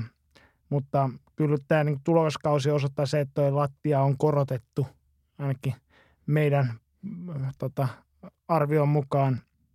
Olemme Mut, suorittaneet sellaisen Beijasiläisen päivityksen ja se on noussut lattia kyllä merkittävästi. Joo, mutta jos sitten tietysti tuolta toinen vähän samantyyppinen pelaa, vaikka Channing, Channing Fry voisi olla se, että jos Lauri ottaa tota vähän takapakkia puolustuspäässä ja sitten punttiksen seurauksena menettää tota liikkuvuutta, niin tuommoinen tota vapauden patsas tyyppinen vapauden patsaan tavoin liikkuva heittäjä on sitten niin kuin tavallaan se ihan vähimmäis, vähimmäis tota vertailukohta. Sitten jos halutaan pysyä niin kuin – euroissa ja vertailla vaan eurooppalaistaustaisiin pelaajiin, niin yksi aika luonteva vertailukohtaus Andrea Bargnani, joka NBA-urallaan oli heittäjä, mutta ei tarpeeksi hyvä ollakseen niin kuin dominoiva heittäjä ja oli hyvin urheilullinen kokosekseen jätkäksi, mutta ei kuitenkaan niin kuin tarpeeksi urheilullinen dominoidakseen sillä urheilullisuudella. Ja hänen ongelmansa oli se, että hän jätti aina paljon toivottavaa ja – ei oikein sitten uransa aikana kehittynyt semmoisen menestyvän joukkueen runkopelaajaksi, vaikka pelaskin kyllä paljon mainettaan paremman uran. Ja siihen, jos haluaa Markkasta verrata, niin Arja Barniani pelasi 10 kautta NBAssa, keskiarvot 14 pinnaa, 5 levaria ja kolmoset 35 prossaa, tienasi 74 miljoonaa dollaria. Eli ihan hyvän uran kuitenkin, vaikka tota, hän on yleisesti tämmöinen punchlineina pidetty epäonnistuneista varauksista. Joo, no Markkasen tulokaskauden keskiarvot oli 15 pistettä per peli, 7,5 levypalloa ja kolmoset 36 prossaa. Eli ihan vertailukelpoiset kyllä noihin Barnianin uran keskiarvoihin. Ja sitten tässä on se, että Barniania yleisesti pidetään pettymyksenä, mutta se johtuu osittain siitä, että hänen uransa liittyvät odotukset, niin niitä painaa se, että hänet varattiin draftin ykkösvarauksena – Eli sen takia hän on yleisesti tämmöinen juuri vitsin, vitsin punchline, että Barniania sitten käytetään niin kuin muiden NBA-seuraajien naurattamiseen. Siinä mielessä ei toikaan paha olisi, vaikka tuohon päätyisi, mutta tietenkin toivotaan, että jotain parempaa markkaseurasta saadaan aikaiseksi. Mutta on tosiaankin, jos tilastojen valossa katsoo, niin jos Markkanen ei tuosta niin ota missä vaiheessa askelta eteenpäin ja pelaa näillä tehoilla, niin käytännössä niin kuin identtisen uran Barnianiin verrattuna tulee tulee pelaamaan. Ja varmasti samalla lailla jättää sitten vähän tota hampaankolon siitä, että lupaavien tulokaskauden jälkeen sitten, jo, jos näin kävisi, niin ei missään vaiheessa ottaa sitä isoa askelta eteenpäin. Mutta. Toivotaan, että näin ei käy. No mitä sitten Markkasen pitäisi kehittää, että tältä vältytään?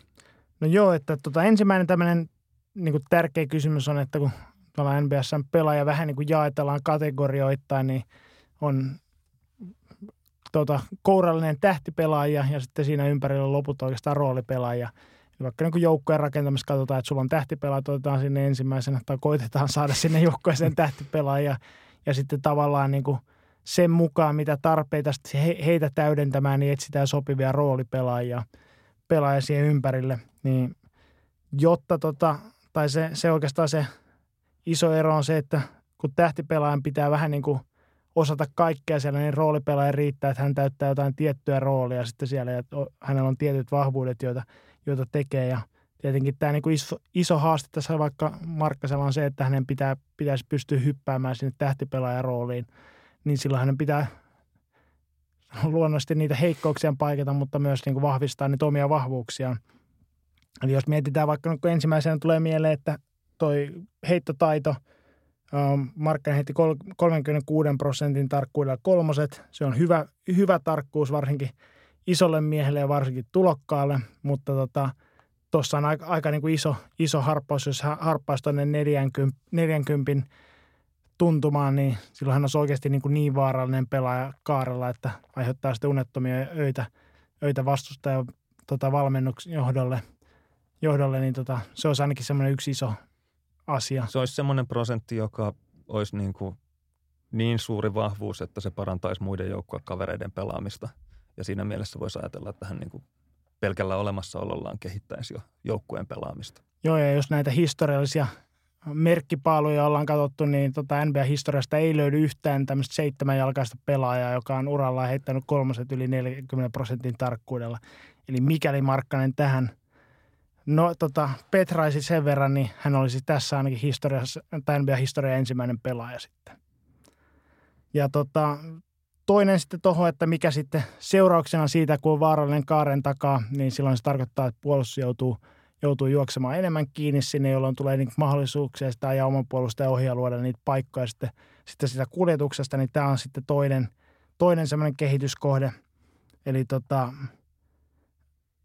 toi yksi vasta yksi hyökkääminen naamakorille päättäväisempää ja, ja monipuolisempaa pitää olla se tekeminen ja sitten myös tämmöinen joukkuekaverille paikkojen luominen, jos ei ihan niin kuin se ykköspallon käsittely, niin ainakin sitten siinä, että – kun isoja miehiä usein käytetään noita screen-tekijöinä ja siihen, tota, rolliin, kun saadaan pallo ja apupuolustus kun romahtaa, niin siitä pitää pystyä luomaan sitten niitä paikkoja, paikkoja pallollisena, niin se on sitten myös semmoinen, semmoinen asia, mikä monipuolisen ison miehen pitää, tai pitää osata. Ja sitten semmoinen homma, joka isoilta miehiltä, niin kuin ainakin ennen vanhaan on aina vaadittu ja todennäköisesti tullaan tulevaisuudessakin vaatimaan, niin on postipelaaminen. Eli ei tarkoita sitä, että hänen täytyisi olla semmoinen kaveri, jolle sitä palloa tiputetaan sinne postiin ihan niin kuin hyökkäyksen ensimmäisenä syöttönä. Mutta kuitenkin pitää pystyä rankaisemaan puolustusta siitä, jos he vaihtaa palloskriinejä tai muissa tilanteissa, niin häneen sattuu sitten joku pienempi kärpänen takalistoon puolustamaan.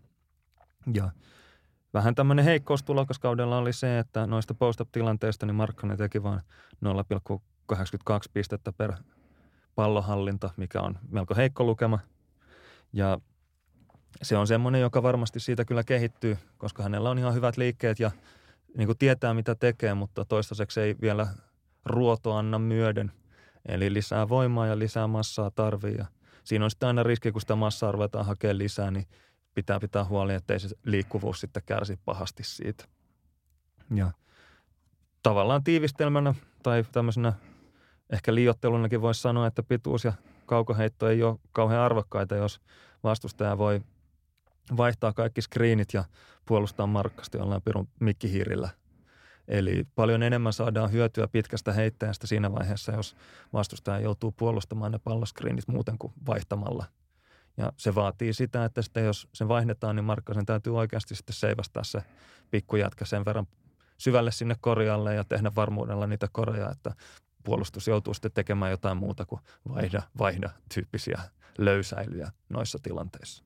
Ja tässä jos palataan tuohon aikaisemman tuohon kattoon, eli sen Dirk Novitskiin, niin Novitskin uralla oli myös tämä oli se yksi tavallaan käänteen tekevä, käänteen tekevä hetki, kun hän pystyy ruveta rankaisemaan pienempiä puolustajia tota korin läheisyydestä, niin sillä hetkellä hänestä tuli niin kuin käytännössä pysäyttämätön sitten hyökkäyspäässä.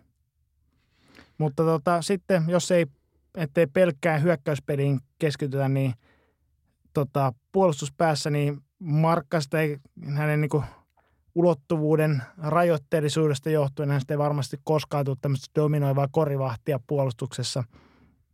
Ja tota, tuskin tulee myöskään sitten semmoista, että hiostaa sitten vastustajan takapelaaja ihan siellä koko kentällä. Mutta joka tapauksessa niin ää, nämä ei ole mitään välttämättömiä edellytyksiä siihen, että hänestä olisi tulla tämmöinen selvästi plusmerkkinen puolustaja omalle joukkueelleen. Jos otetaan vaikka niin esimerkkinä tässä Bostonin Al Horford, joka toki on erinomainen urheilija, mutta se mikä, missä hän on parhaimmillaan tota puolustuspäässä, että hän on erinomainen joukkuepuolustaja, joka lukee ja ennakoi noita tilanteita, tilanteita ja sijoittuu aina oikein ja ehtii sitä kautta oikeisiin paikkoihin, vaikka ei jalkojen liikkeen tai mikään välttämättä kaikkein nopein olisikaan, niin tämä on semmoinen asia, mikä varmaan on Markkasen syytä, syytä, olisi syytä katsoa tarkasti videolta, että mitä, mitä esimerkiksi Horford siellä kentällä tekee ja yrittää sitten sinne suuntaan kehittää sitä omaa puolustusosaamistaan. Näin. Sitten seuraavaksi vaatii ottaa kuulijakysymys Twitter-käyttäjä at 4CRN3Nltä.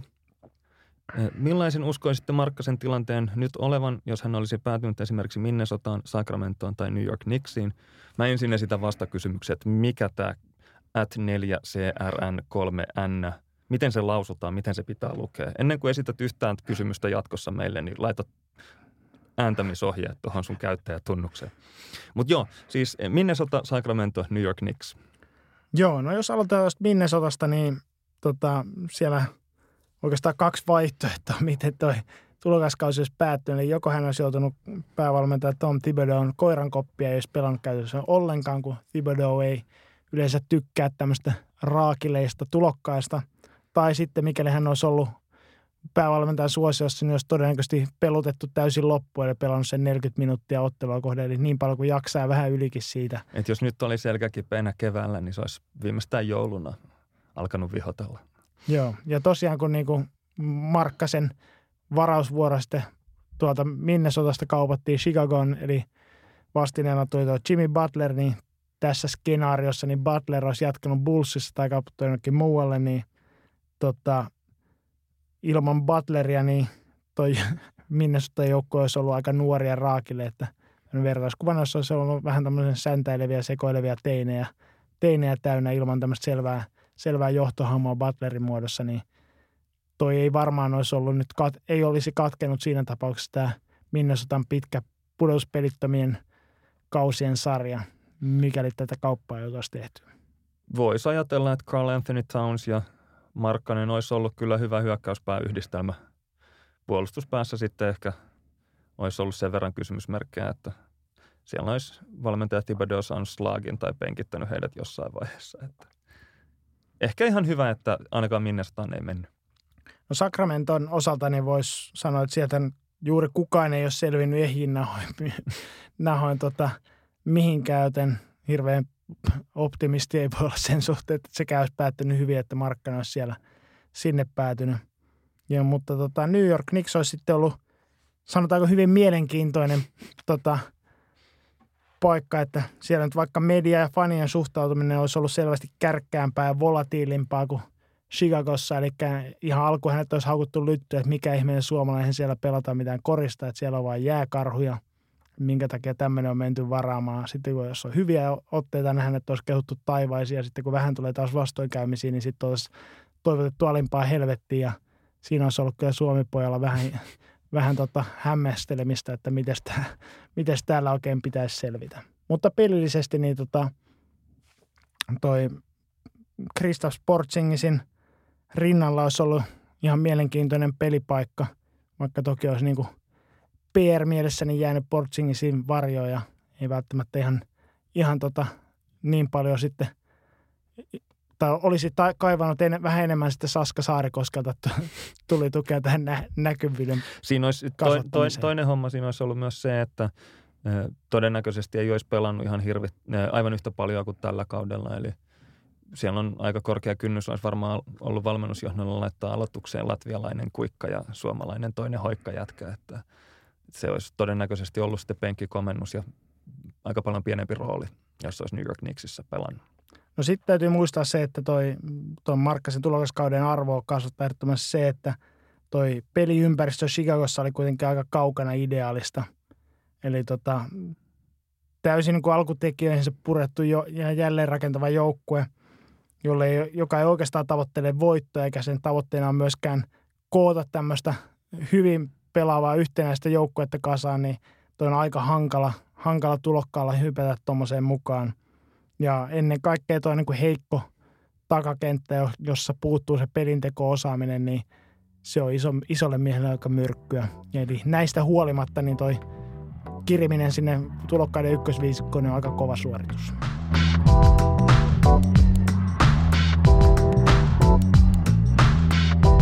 Tässä nyt Markkasesta puhuttu, niin jos me aletaan sitten vaikka käsitellään vaikka Chicago Bullsia hieman tässä seuraavaksi, ja, niin miltä nämä Bullsin millaiset Bullsin tulevaisuuden näkymät?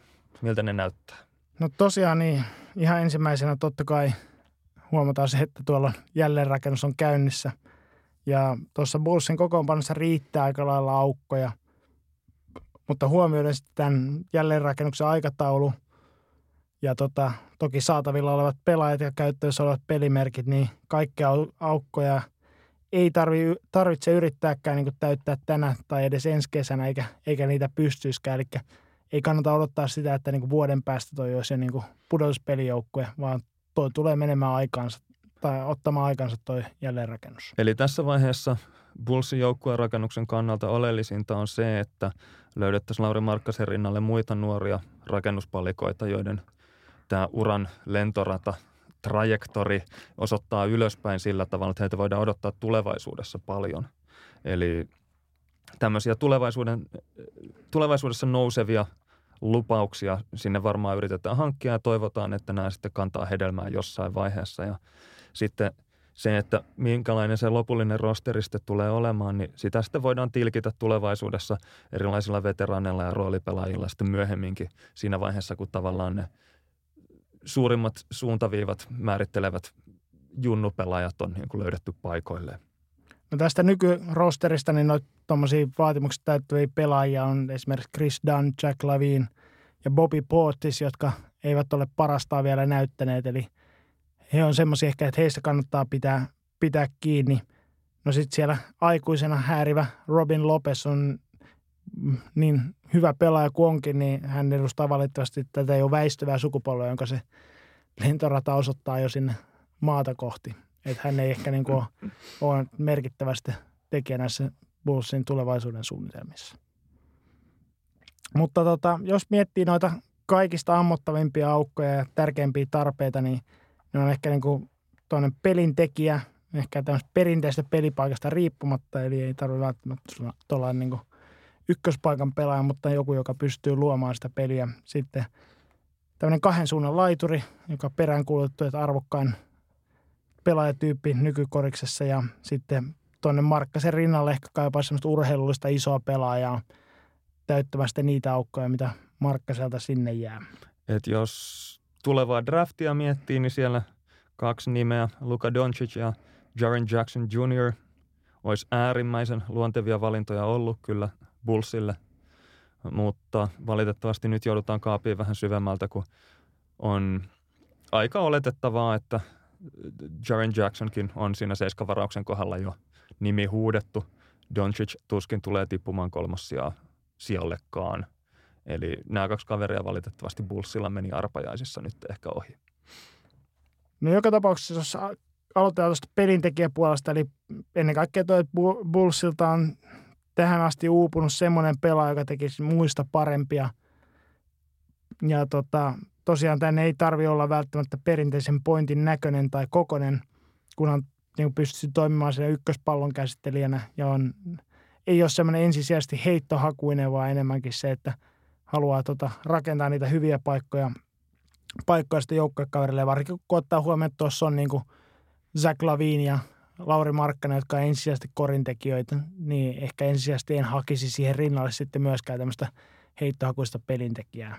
Mutta tämmöisiä löytyy, löytyy vaikka tämmöisiä isokokoisia monipuolisia pointteja löytyy tuolta varaustilaisuudesta vähän, vähän myöhemminkin ja jos näitä va- tämmöisiä vet- veteraanimarkkinoita katsoo, niin sieltä löytyy, löytyy sitten vaihtoehtoja lähinnä tuommoiseksi tasapainottavaksi kakkospointiksi, jotka voisi toimia niin kuin laastarina sen aikaa, että löydetään se lopullinen ratkaisu tähän, että ihan tämmöistä sateentekijää tuskin, tuskin tähän pelipaikalle löytyy vielä tänä kesänä. No sitten tota, tuolta laituriosastolta, niin tämä on tosiaan niin kaikista kysytyin ja kallein pelaajatyyppi tällä hetkellä, mitä löytyy. Ja tähän liittyy se, että tämän pelaajan pitäisi pystyä puolustamaan vastustajan noita kaikista monipuolisimpia laitureita ja lisäksi heittää kaukaa, että, että ei sumputa sitä, sitä peliä, peliä sitten tuota, toisessa päässä. No tuolta ehkä niin kuin se luonteva nimi – jos varaustilaisuutta katsoo, niin löytyisi Villanova Michael Bridges. Hän olisi, edustaisi juuri näitä, näitä osaamista. Ja, ja sitten, olisi varmaan saatavilla myös siinä Seiskan hujakoilla. Eli... Voi olla ainakin, jos, jos tuuri käy. Eli voisi olla sellainen varsin luonteva, luonteva vaihtoehto tuossa Bullsille. No sen lisäksi tuot myöhemmin löytyy kyllä, kyllä toki pelaajat, mutta mitä kauemmas mennään draftissa, niin – sitä enemmän aina puutteita löytyy tai sitä raaempia nämä pelaajat on, että ei pysty varmasti vielä sanomaan, että pystyykö he tätä roolia varmasti täyttämään sitä NBA-tasolla.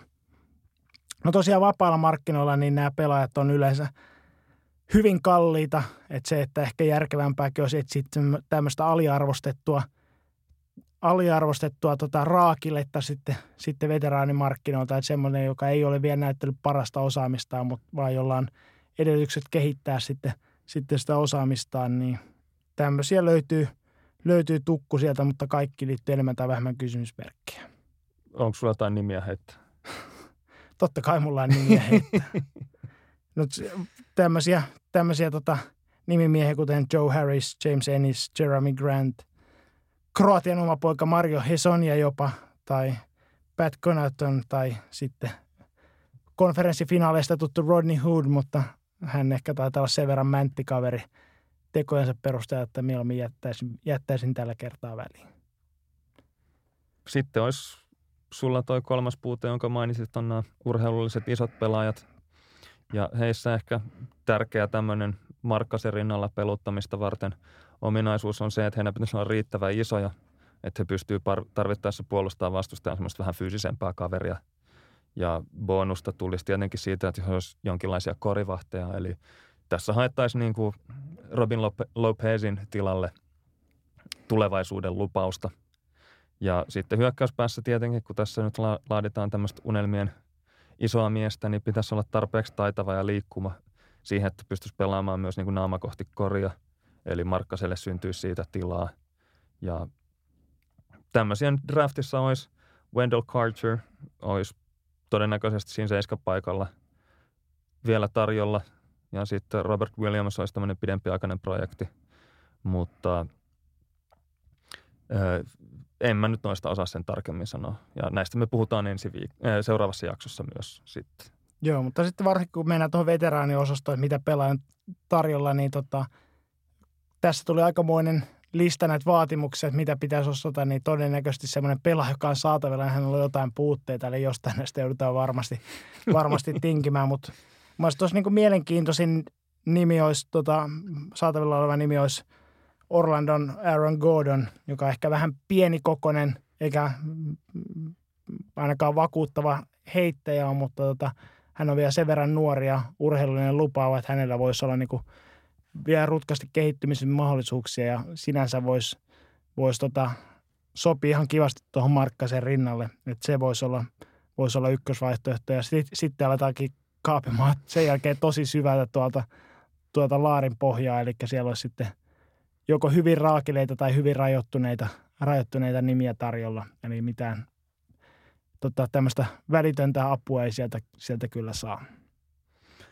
No sitten jos halutaan vähän ennenaikaisesti spekuloin draftin, draftin osalta Bullsin tulevaisuutta, niin heillä on siis kaksi ykköskierroksen varausta. Heillä on omansa seitsemäs varaus ja sitten pelikanssilta saatu, Mirotic-kaupassa saatu 22. varaus. Ja kakkoskierroksella heillä ei tänä vuonna ole varauksia, että ne on aiemmin kaupattu muualle.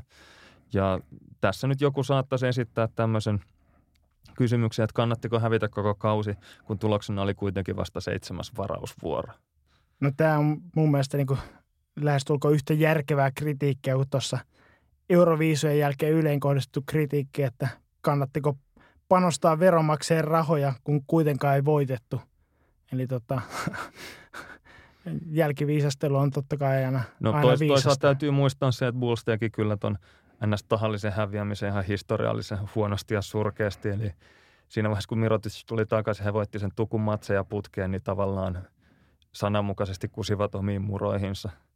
Ja jos sä nyt tota Euroviisuhommaa haluat tässä tuoda julkin, se olisi vähän semmoinen, että ensi vuonna yleisö saisi äänestää, että mikä kolmesta Pertti Kurikan nimipäivien biisistä lähtee seuraaviin Euroviisuihin. Eli suorituksena etukäteen jo vähän heikko. Tässä on ehkä hyvä muistaa se, että tanking tai tämmöinen epävirallisesti tahallaan häviäminen niin on todella riskira- äh, riskialtis jälleenrakennusstrategia. Eli siinä jää todella paljon sattuma, niin sananmukaisesti sattuman varaan. Eli se, että miten nelotteryssä arvonnassa ne varausvuorot arpoutuu, mä en tiedä onko se sana on nyt, niin tota, ratkaisee sen koko kauden kohtalon. Eli siinä mielessä se on aika iso veto kuunnella koko kausi fanien valitusta siitä, että ei tämä ole mielenkiintoista, että tahallaan hävitään ja sitten tota, arpa vielä loksahtaa heikosti kohdalle, että siitä ei edes ollut mitään hyötyä. Niin varsinkin lyhytaikaisena sijoituksena niin tämmöinen tanking on aika epävarma ratkaisu. Eli siinä mielessä yhden vuoden jälkeen siitä on vaikea sanoa ja monta vuotta, jos häviää tahallaan, niin siellä sitten kyllä GM vaihtuu. No sitten mitä Bullsin kannattaisi tehdä, niin tässä huomioiden toi viime jaksossa, kun todettiin, että Aussi-pelaajat on vapaa lippu pudotuspeleihin, niin varmaan kannattaisi varata joku, joku Aussi-pelaaja sitten. Ja toisaalta mä uskon, että toi Aussien menestyksen salaisuus on siinä, että Aussi-pelaajia saa pilkkahintaan sitten, kun kaikki muut joukkueen palaset on jo kasassa ja, ja tukkii se ullakkotila ja ne on vaan semmoinen viimeinen orsi, joka sitten vie sen kamelin pudotuspeleihin. Eli tota, Joo, tässä saattaa tosiaan hyvin olla, että näissä ausseissa itsessä ei ole, ei ole mitään maagista. Toisin kuin irlantilaisissa. Mutta joka tapauksessa niin tota, ensi jaksossa niin mennään tarkemmin myös sen pari, että kenet Bullsin meidän mielestä kannattaisi varata sitten. No niin, no sitten mikä olisi sun mielestäsi Bullsilta onnistunut terassikausi, eli tämä tuleva kesä ennen ensi kautta, että mitä pitäisi tapahtua, että voitaisiin puhua, että se meni putkeen? No ensimmäinen on tosiaan niin kuin nykyisen kokoonpanon perkaaminen, eli sieltä annettaisiin kohtuuhintainen jatkosoppari Zach Lavinille ja David Vaballe. Ja Mi- tota, mikä on kohtuuhintainen? No jos sanotaan, että annettaisiin molemmille kolme, vuot, kolme vuoden soppari Lavinille 40 miljoonaa ja Vaballe 10 miljoonaa, näin heitellään vaan 10 miljoonaa edestakaisin, mutta sitten tämän niin NBAn palkkatason tuntien, niin voi sanoa, että musta tulisi itse, itsestä aika huono GM, koska mä en, mä en olisi va- halukas maksamaan oikeastaan kenellekään mitään. Eli nämä on isoja summia toki, mutta niin kuin NBA-mittakaavassa kuitenkin aika vaatimattomista palkoista puhutaan. No sen lisäksi tuosta painolastiosastosta Omer Asik, Christian Felicio, Justin Holiday, Cameron Payne niin pitäisi päästä eroon tavalla tai toisella. Tällä nyt ei niin kuin lyhytaikaisesti olisi hirveästi, hirveästi hyötyä joukkueelle, mutta olisi ehkä semmoinen enemmän henkinen, henkinen tota kysymys, että saadaan sitä, sitä vanhaa, vanhaa päästään eroon ja päästään rakentamaan puhtaalta pöydältä sitten uutta joukkuetta. Ja tietysti bonuksena on se, että näitä pari kaveria ainakaan näistä ei vahingossakaan sitä kentälle laitettaisi. Mä luulen, että noiden sopimusten tapauksessa niin todennäköisin tapa, miten niistä päästään eroon, niin on odottamalla. Tai ainakin Asik ja Felicion tapauksessa, että niitä on varmasti hyvin vaikea kaupata eteenpäin. Ja en usko, että jälleen rakentava joukkue on valmis lyömään sinne mitään varausvuoroja tai hyödykkeitä kylkeen, että joku heiltä ottaisi pois makset, maksulistalta. No sitten tuo varaustilaisuudesta niin saataisiin jonkinlaisia täyttöä näihin aukkoihin.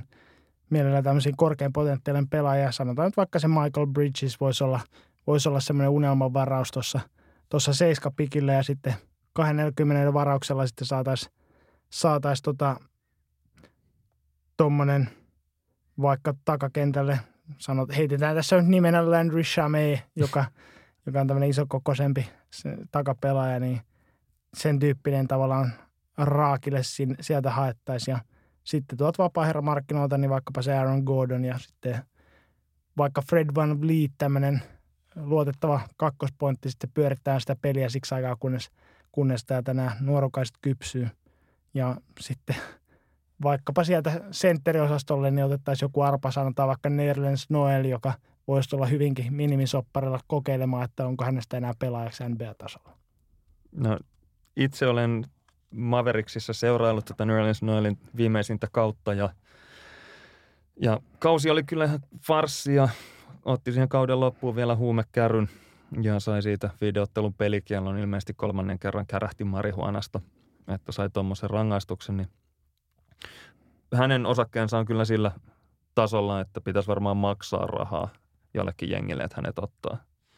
No, tämä voisi olla sitten taloudellisestikin ihan hyvä veto, että saisi vähän paikattua sitä tulopuolta. Joo, Mut eli, jo, jo... eli Noelista sen verran vielä, että hän oli siis viime kesänä tämmöinen rajoitettu vapaa-agentti ja Mavericks tarjosi hänelle jostain syystä 70 miljoonaa neljän vuoden sopimusta. No okei, silloin se vaikutti ihan järkevältä, että kaveri oli väärin ymmärretty lupaava nuori kaveri ja katsoi sitten parhaaksi kuitenkin kieltäytyä tästä sopimuksesta ja pelata tai tarjotusta jatkosopimuksesta ja, ja sitten pelasi sopimuksensa loppuun, sai neljä miljoonaa viime kaudesta ja nyt tilanne on semmoinen, että todennäköisesti saa minimisopparin jostain ihan vaan sillä, että hän on aikoinaan ollut korkea varaus, mutta en tiedä. No ehkä sä sanoit tuossa ennen studion tultiin, että Bullsin kannattaa heitellä paskaa seinää ja katsoa mikä tarttuu, niin Noel on ainakin sitä paskaa sitten, mä tarttumisesta tiedä mitään. Mutta täytyy Noelinkin lohdutuksen muistaa, että aina on loimaa, jos ei muuta. Mutta tota, joka tapauksessa niin näidenkään muuvien jälkeen niin Bulls ei missään nimessä hätyttäisi ensi kaudellakaan pudotuspelipaikkaa, mutta toi porukka alkaisi näyttää jo oikealta korisjoukkueelta. Ja tota, tosiaan voitaisiin alkaa niin kuin rakentaa pelillistikin sitä tulevaa identiteettiä sillä, että siellä olisi niin ikään kuin kaikki roolit täytettynä, täytettynä jonkinlaisella pelaajalla. Ja tämänkin jälkeen olisi niin kuin maksimisopparin verran, verran ullakkotilaista käyttöön seuraavan kesänä ja voitaisiin tavoitella sitten vaikkapa sitä ykköspelin tekijää sitten joko varaustilaisuudesta tai sitten, sitten ihan, ihan kylmällä käteisellä houkuttelemalla. Otetaanko me sitten tähän kuulijakysymys Tero Lautialalta. Hän kysyy ilmeisesti poikansa Fudismatsissa kentän reunalla, että voittaisiko Chicago Bulls Real Madridin Best of Seven pudotuspelisarjassa? No jos ensin vastataan nykyjoukkueen osalta, niin sanoisin, että ei voittaisi. Eli vaikka ehkä niin kuin tämmöistä raakaa lahjakkuutta ja urheilullisuutta tässä Bullsissa toki on joukkueessa, niin toi on hyvin nuori ja raaka ja koke, kokematon toi porukka. Että tuommoista fyysistä ja taktisesti kypsää veteraani että kuten Real Madridin vastaan, niin uskon, että Madrid siitä pitäisi pidemmän korren.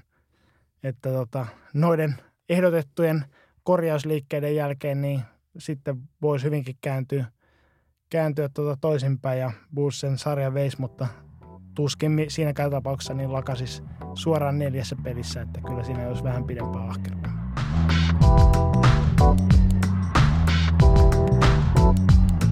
No seuraavaksi voitaisiin sitten ottaa, kun kuulijakysymysten makuun jo päästiin, niin se virallinen kuulijakysymysosio. Ja aloitetaan vaikka mä kielsin Aapeli Nevalaa kysymästä tästä aiheesta, niin Aapeli Nevala haluaa kysellä vielä veroista ja kysyy, että minkälainen on NBA-seurojen tyypillinen verojärjestelykuvio? No tota, tämä on tietysti varsin laaja kysymys, koska verojakin on monenlaisia, mutta tota, jos todetaan nyt näin, että tuloverot ei juurikaan ole NBA-seuroja tai niiden omistajien kiusa, kiusana, koska tulot ja menot yleensä menee suurin piirtein päittää, eikä noin seurat yleensä jaa sitten – sitten varoja yleensä ulos, että ei myöskään nyt omistajia verrata niistä tuloista. Mutta tota, sen sijaan omistus niin järjestelyiden osalta niin on yleensä järjestetty joko holding-yhtiön tai sitten säätiön kautta, riippuen sitten siitä, että onko tuo seura tarkoitus myydä eteenpäin, että onko se sijoitusmielessä hankittu vai sitten jättää seuraavalle sukupolvelle perinnöksi. perinnöksi niin tota, esimerkiksi tämä säätiöomistus sitten tyypillisesti säästää noin perintöverot, jotka voi Yhdysvalloissakin nousta jopa 40 prosenttia perinnöksi jätettävästä omaisuudesta, mikä on sitten varsin tuntuva määrä tuommoista, kun on todettu, että NBA-seuran markkina-arvo pyörii siinä pari miljardin, miljardin tota tienoilla, niin kyllä on siinä intressi säästääkin tämä, tämä perintöveron osuus. No Yhdysvalloissa niin yleisesti ottaen tota, voi verot, verotta jättää perintöä alle 5,5 miljoonaa, eli tavallisen pullia sen osalta, niin tämä menee aika korkealla tämä raja. Ja perintövero sitten koskettaakin vain noin 0,2 prosenttia kaikista kuolinpesistä Yhdysvalloissa, mutta pari miljardia kyllä menee sinne Tämä on sinne mielenkiintoista. Tämä on todella mielenkiintoista. Kiitos Aapeli. Keep the questions coming. Joo, mutta Timo Koola esittää sitten kysymyksen, eli lätkähokin innoittamana omien sanojensa mukaan. Miten NBAn laajennusjoukkoja tulisi sisään ja kuinka laajennus, draft tai muu vastaava toteutettaisiin? Ketkä suluissa realistisesti saatavat pelaajat itse draftaisitte oman laajennusjoukkueeseenne? Mä en usko, että Timo on ainakaan MM-lätkästä kauhean innoissaan. Mä luulen, että hän on enemmän kiinnostunut NHLstä, jossa siis laajennusjoukkue Vegas Golden Knights on nyt edennyt Stanley Cup-finaaleihin saakka. Ja NBAssa tämmöinen laajennusdrafti pidettiin viimeksi vuonna 2004, silloin kun Charlotte Bobcats aloitti, ja on hyvinkin oletettavaa, että säännöt olisi ainakin pääpiirteittäin samat kuin silloin. Ja tämä laajennusdraft toteutetaan ennen varsinaista varaustilaisuutta – ja tota, ajatuksena on se, että olemassa olevat joukkueet saa suojata omia pelaajiaan sillä tavalla, että niistä pelaajista, joilla on voimassa oleva sopimus seuraavalla kaudella tai jotka ovat rajoitettuja vapaita agentteja, niin kukin joukkue saa suojata kahdeksan pelaajaa. Ja muut ovat sitten niin kuin altistettuina tämän laajennusjoukkueen lähentelyille. Ja sitten jos näitä pelaajia ei ole kahdeksaa, niin yksi täytyy jättää suojaamatta. Ja tota, sitten tämä laajennusjoukkue varaa näistä pelaajista vähintään 14 kappaletta. Eli niin kuin näistä jämäjätkistä, jotka muut joukkueet on halunnut jättää suojaamatta, niin he kokoo sitten yhden rosterillisen pelaajia. Ja oleellisinta tässä on se, että tämä laajennusjoukkue saa ennen tätä laajennusdraftia niin tehdä näiden muiden joukkueiden kanssa pelaajakauppoja ja tarkoittaa siis sitä, että nämä olemassa olevat joukkueet voivat tarjota erilaisia hyödykkeitä tälle uudelle joukkueelle siitä hyvästä, että tämä joukkue sitten lupaa varata jonkun tietyn pelaajan, josta tämä olemassa oleva joukkue haluaa päästä eroon. Eli kyseessä on sitten joko semmoinen, että eh, jollain joukkueella on pakko jättää paljaaksi useampia pelaajia, joista jonkun he haluaisi pitää, niin he sitten antaa vaikka kakkoskierroksen varauksen siitä hyvästä, että tämä laajennusjoukkue sitten ottaa jonkun pelaajan, josta ei ole niin väliä. Tai sitten voi olla semmoinen tilanne, että heillä on joku tietty pelaaja, jolla on joku ihan karmea sopimus tai muuten ei toivottu hahmo, niin he voi sitten lyödä vähän enemmän hyödykettä siihen kylkeen ja sitten saada tämän uuden joukkueen niin kuin ottamaan sen pois kir- kirjoilta.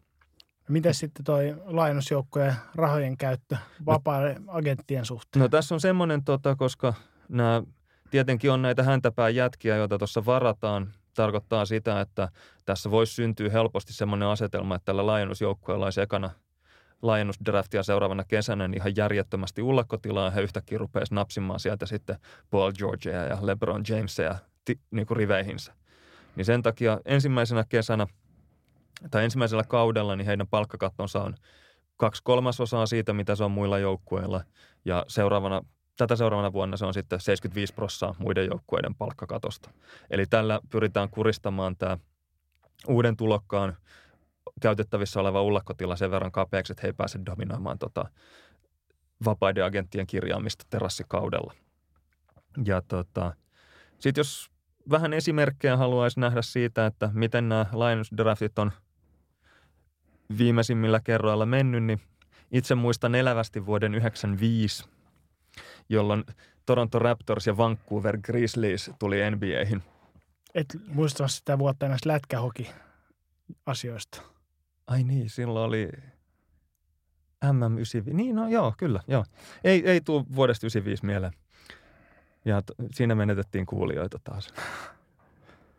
niin, niin tota, Tuolloin oli siis semmoinen tilanne, että NBAssa oli 27 joukkuetta ennen tätä laajennusdraftia ja he kaikki suojasi sitten kahdeksan pelaajaa omista kokoonpanoistaan ja sitten Raptors ja Grizzlies, kun he tulivat samana vuonna, niin tota, he sitten valkkas 14 ja 13 näistä pelaajista itselleen, että sai niin kuin täydet rosterit.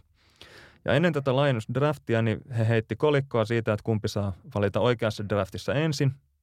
Ja Grizzlies voitti tämän kolikon heiton ja he saivat sitten tota, vuoden 95 kuudennen varausoikeuden siinä oikeassa draftissa.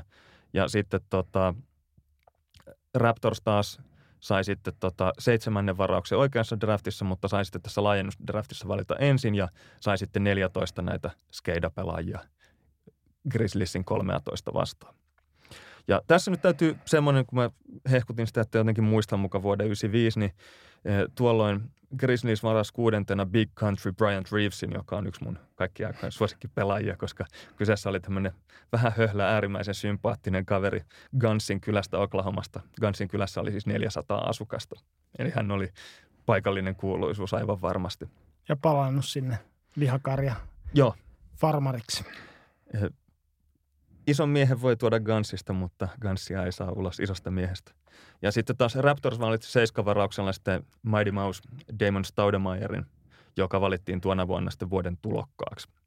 Ja tässä nyt on oleellista muistaa se, että nämä ekat oikeat draftivaraukset on hyvin merkittäviä näiden uusien joukkueiden imagon kannalta ja pelillisesti myös määrittää, koska se on niin oikeastaan ensimmäinen oikea pelaaja, jonka se joukkue saa riveihinsä.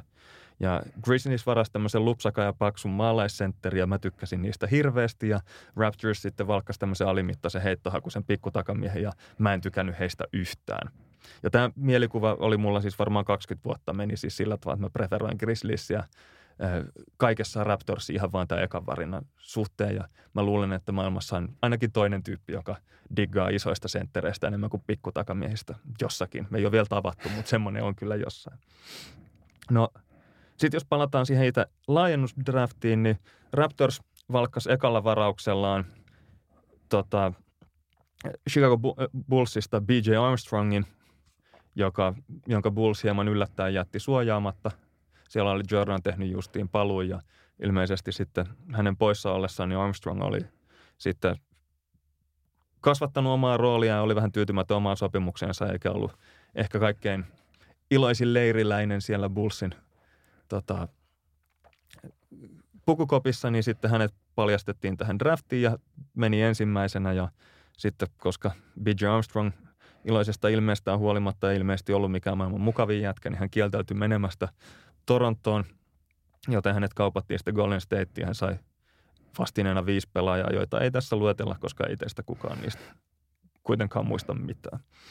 Ja tota, Raptors varas 14 jamppaa, joista seitsemän oli kokoonpanossa sitten seuraavalla kaudella, eli kyse ei ollut siitä, että jotenkin niillä jätkillä mentäisi, jotka siinä laajennusdraftissa valittiin. Merkittävimpiä niistä on ehkä Oliver Miller, AC Earl ja Jean Tabak, jotka kaikki pelasivat useamman kuin yhden kauden Raptorsissa. Grizzlies taas otti ekalla tota, laajennusdraftin varauksella Greg Anthonyn Nixistä ja muita nimiä, joita he otti, niin oli – Byron Scott, Benoit Benjamin, Doug Edwards ja Blue Edwards. Ja nämä kaikki oli siis entisiä ykköskierroksen varauksia. Mutta oleellisempaa tässä oli siis se, että esimerkiksi Grizzlies sai toisen kierroksen varauksen siitä hyvästä, että he ottivat Orlando, Denti, Orlando Magicista Rodney Dent-nimisen pelaajan, joka ei ollut ikinä pelannut NBAssa, mutta oli heidän rosterissaan sen takia, että Orlando pystyi sitten suojaamaan silloin nousussa ollutta joukkuettaan siltä, että he menettäisi jonkun oikein pelaaja. Ja tota, sitten jos katsotaan vuotta 2004, silloin Bobcats oli sikäli onnekas, että he pääsivät yksin tuonne laajennusdraftiin niin kuin varaajapuolelle, mikä tarkoitti sitä, että he oli paljon paremmissa neuvotteluasemissa näiden muiden joukkueiden kanssa siitä, että he pääsivät kiristämään kutakin joukkuetta erikseen siitä, että minkälaista kompensaatiota he haluaa siitä, että he ei varaa jotain pelaajaa, josta tämä toinen joukkue mahdollisesti haluaisi pitää kiinni. Ja Bobcats valas, varasi tuona vuonna 19 pelaajaa ja sitten sai tota, oikeassa draftissa sen neljännen varauksen, joka oli ensimmäinen tämän kolmen arvotun varauksen jälkeen oleva varaus. Ja he itse asiassa teki tämmöiset kaupat, että Los Angeles Clippers ö, paljasti heille Predrag Drobnjakin, jonka he varas, ja sitten vaihtoivat varausvuoroja tästä hyvästä, ja Bobcats pääsi valitsemaan sitten Emeka Okaforin. Samas, samana vuonna sitten myös he suostu valitsemaan Phoenix Sunsilta Jahidi Whitein, jota Suns ei halunnut pitää. Ja itse asiassa John, äh, Suns tästä hyvästä tarjosi heille sitten tulevan ykköskierroksen varauksen ja käteistä, mikä oli aika... Tässä näki tosiaan sen, että tuolla tota Bobcatsilla oli ihan eri neuvotteluasemat kuin noilla Raptorsilla ja Grizzliesilla aikoinaan, että sai kiristetty yhdeltä joukkueelta ihan ykkösvarauksenkin tota, näistä, siitä, että varasivat tarkoituksella huonon pelaajan. No heidän sitten tota, strategiansa tässä laajennusdraftissa oli hieman erilainen kuin noilla Raptorsilla ja Grizzliesillä, eli keskittyi tämmöisiin nuoriin pelaajiin. Balkkas pääasiassa ensimmäisen, toisen ja kolmannen vuoden pelaajia ja yritti löytää sieltä jotain semmoisia sällejä, joista ehkä joskus voisi tulla jotain. Ja heillä kävi sikäli hyvä chaga, että Sacramentosta onnistuivat varaamaan sitten Gerard Wallisin, josta sitten tuli ihan All-Star-pelaaja myöhemmin ja pelasi itse asiassa seitsemän vai kahdeksan kautta sitten tota Bobcatsin riveissä. Mutta varmaan huomaatte, että tämä vastaus vähän venyy jo nyt, niin tota, ehkä me ei ruveta käymään läpi tuommoista ihan aitoa laajennus mock draftia, koska se on sen verran monisyinen projekti, niin me säästetään tämä gimmikki vaikka kakkos NBA-tuokion mahdolliselle toiselle kaudelle – jos me ei mitään muutakaan keksitä ja Marko Virtanen kieltäytyy edelleen tulemasta meidän vieraaksi. Ja ylipäätään näissä laajennusdrafteissa niin mielenkiintoista ei ole ne varattavat pelaajat, koska ne pelaajat on ihan umpisurkeita, vaan enemmänkin kyse on siitä, että minkälaisia kikkailuja ja neuvotteluja nämä olemassa olevat joukkueet ja tämä laajennusjoukkue sitten käy siitä, että, että miten nämä vanhat jengit saa suojattua niitä pelaajia – ja minkälaisia varausoikeuksia he joutuu sitten tälle uudelle jengille siitä hyvästä antamaan.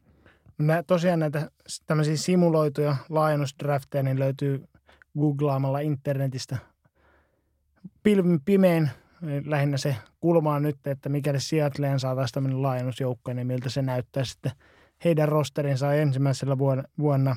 Ja kun näitä tämmöisiä katsoo pari läpi, niin huomaa, että – tosiaan niin kahdeksan, joukkoa, tai kahdeksan pelaajaa on suojattu, niin se loppu alkaa aika lailla kuraa, että ei se niin kuin hirveän mielenkiintoista että kyllä saa kasa, että ei niin kuin siinäkään mielessä tosiaan niin kuin harjoituksena ole kauhean, kauhean tota, kiinnostava. Siinä on semmoinen, että NBA on niiden ihan ykköstähtien jo, sarja ja todennäköisesti kun joukkueet kahdeksan pelaajaa pääsee suojaamaan, niin niin tyhmää jengiä ei ole, joka se, että tähtipelaajia jättäisi suojaamatta, että ainakaan laajennusdraftista nämä uudet jengit niitä ei tule saamaan. Toivottavasti tämä riitti Timo Koolalle, ainakin Olli nukkuu. Eli herätellään Ollia sitten Matias Ruopan kysymyksellä. Kuka GM on tällä kaudella eniten parantanut ja kuka eniten heikentänyt omaa jengiään tulevaisuutta tai nykyistä silmällä pitäen ja miksi? Toisin sanoen, kuka on NBAn paras ja kuka heikoin GM? Ja tosiaan niin Matias vielä tarkensi tätä sillä, että tarkasteluaikaväli aikaväli on edellisen kauden lopusta, lopusta tähän hetkeen, eli mikä on sillä välin tapahtunut iso muutos.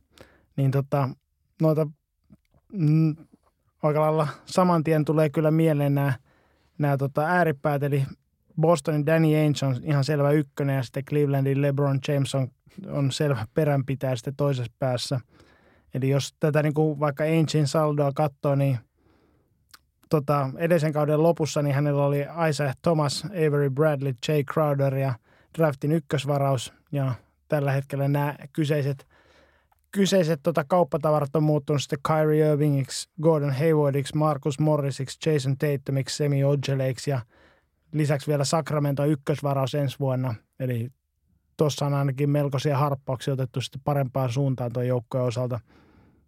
Noita on enemmän ja ne on parempia. No näin. Joo, musta tulisi, hyvä, musta tulisi hyvä GM.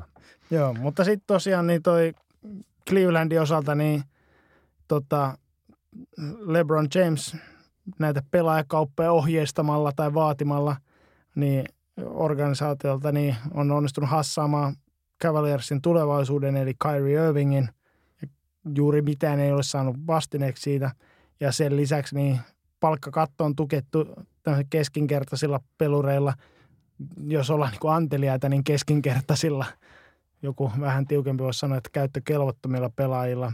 Ainakin seuraavaksi kahdeksi vuodeksi, eli siellä ei niin kuin mitään liikkeitä pystytä tekemään, tekemään sinä aikana, niin tuolla ei ainakaan tulevaisuus ole yhtään sen, sen ruususempi tämän, tämän kauden aikana. Sen lisäksi voisi mainita vielä, että Detroitissa Stan Van Gundy tökkäsi tötterönsä melkoiseen skeidakasaan, kun yritti siinä kauden aikana vielä pyristellä ja saada nostettua itseään suosta Pistonsin GM ja valmentajan pesti sillä, että jos saisi jotenkin tajottua se jengi vielä pudotuspeleihin ja lopputulos oli se, että sai itse kenkää ja joukkueen suunta on aika pahasti alaspäin, eli se ei mennyt hänellä myöskään ihan putkeen.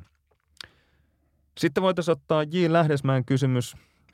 Tärkeä kysymys. NBA-pelaajien tolloimmat maneerit, tuuletukset ja tunnelman nostatukset. No mun mielestä ainakin vaikkapa Jordan Clarksonin harjoittama Ice in the Veins tuuletus näyttää aika hoopolta. Miltä se näyttää? Hoopolta. no, no, mun henkilökohtainen inhokki NBAssa on Steph Curryn jatkuva kuolainten louskutus. Eli se, kun hän pureskelee, tunkee suusta ulos niitä hammassyntejä ja jäystää niitä. Ja, ja varsinkin sen takia, että hän on koko ajan, koko ajan ruudussa silloin, kun Warriors pelaa. Eli Steph Curryn kuolainten louskutus Seuraava kysymys, olkaa hyvä. Hetkinen. Siinä nämä oli kaikki.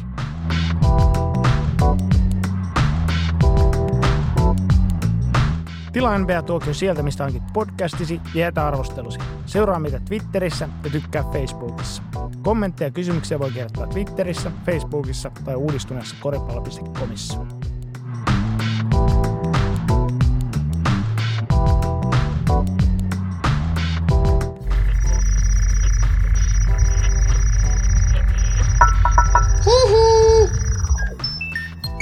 Jakso.fi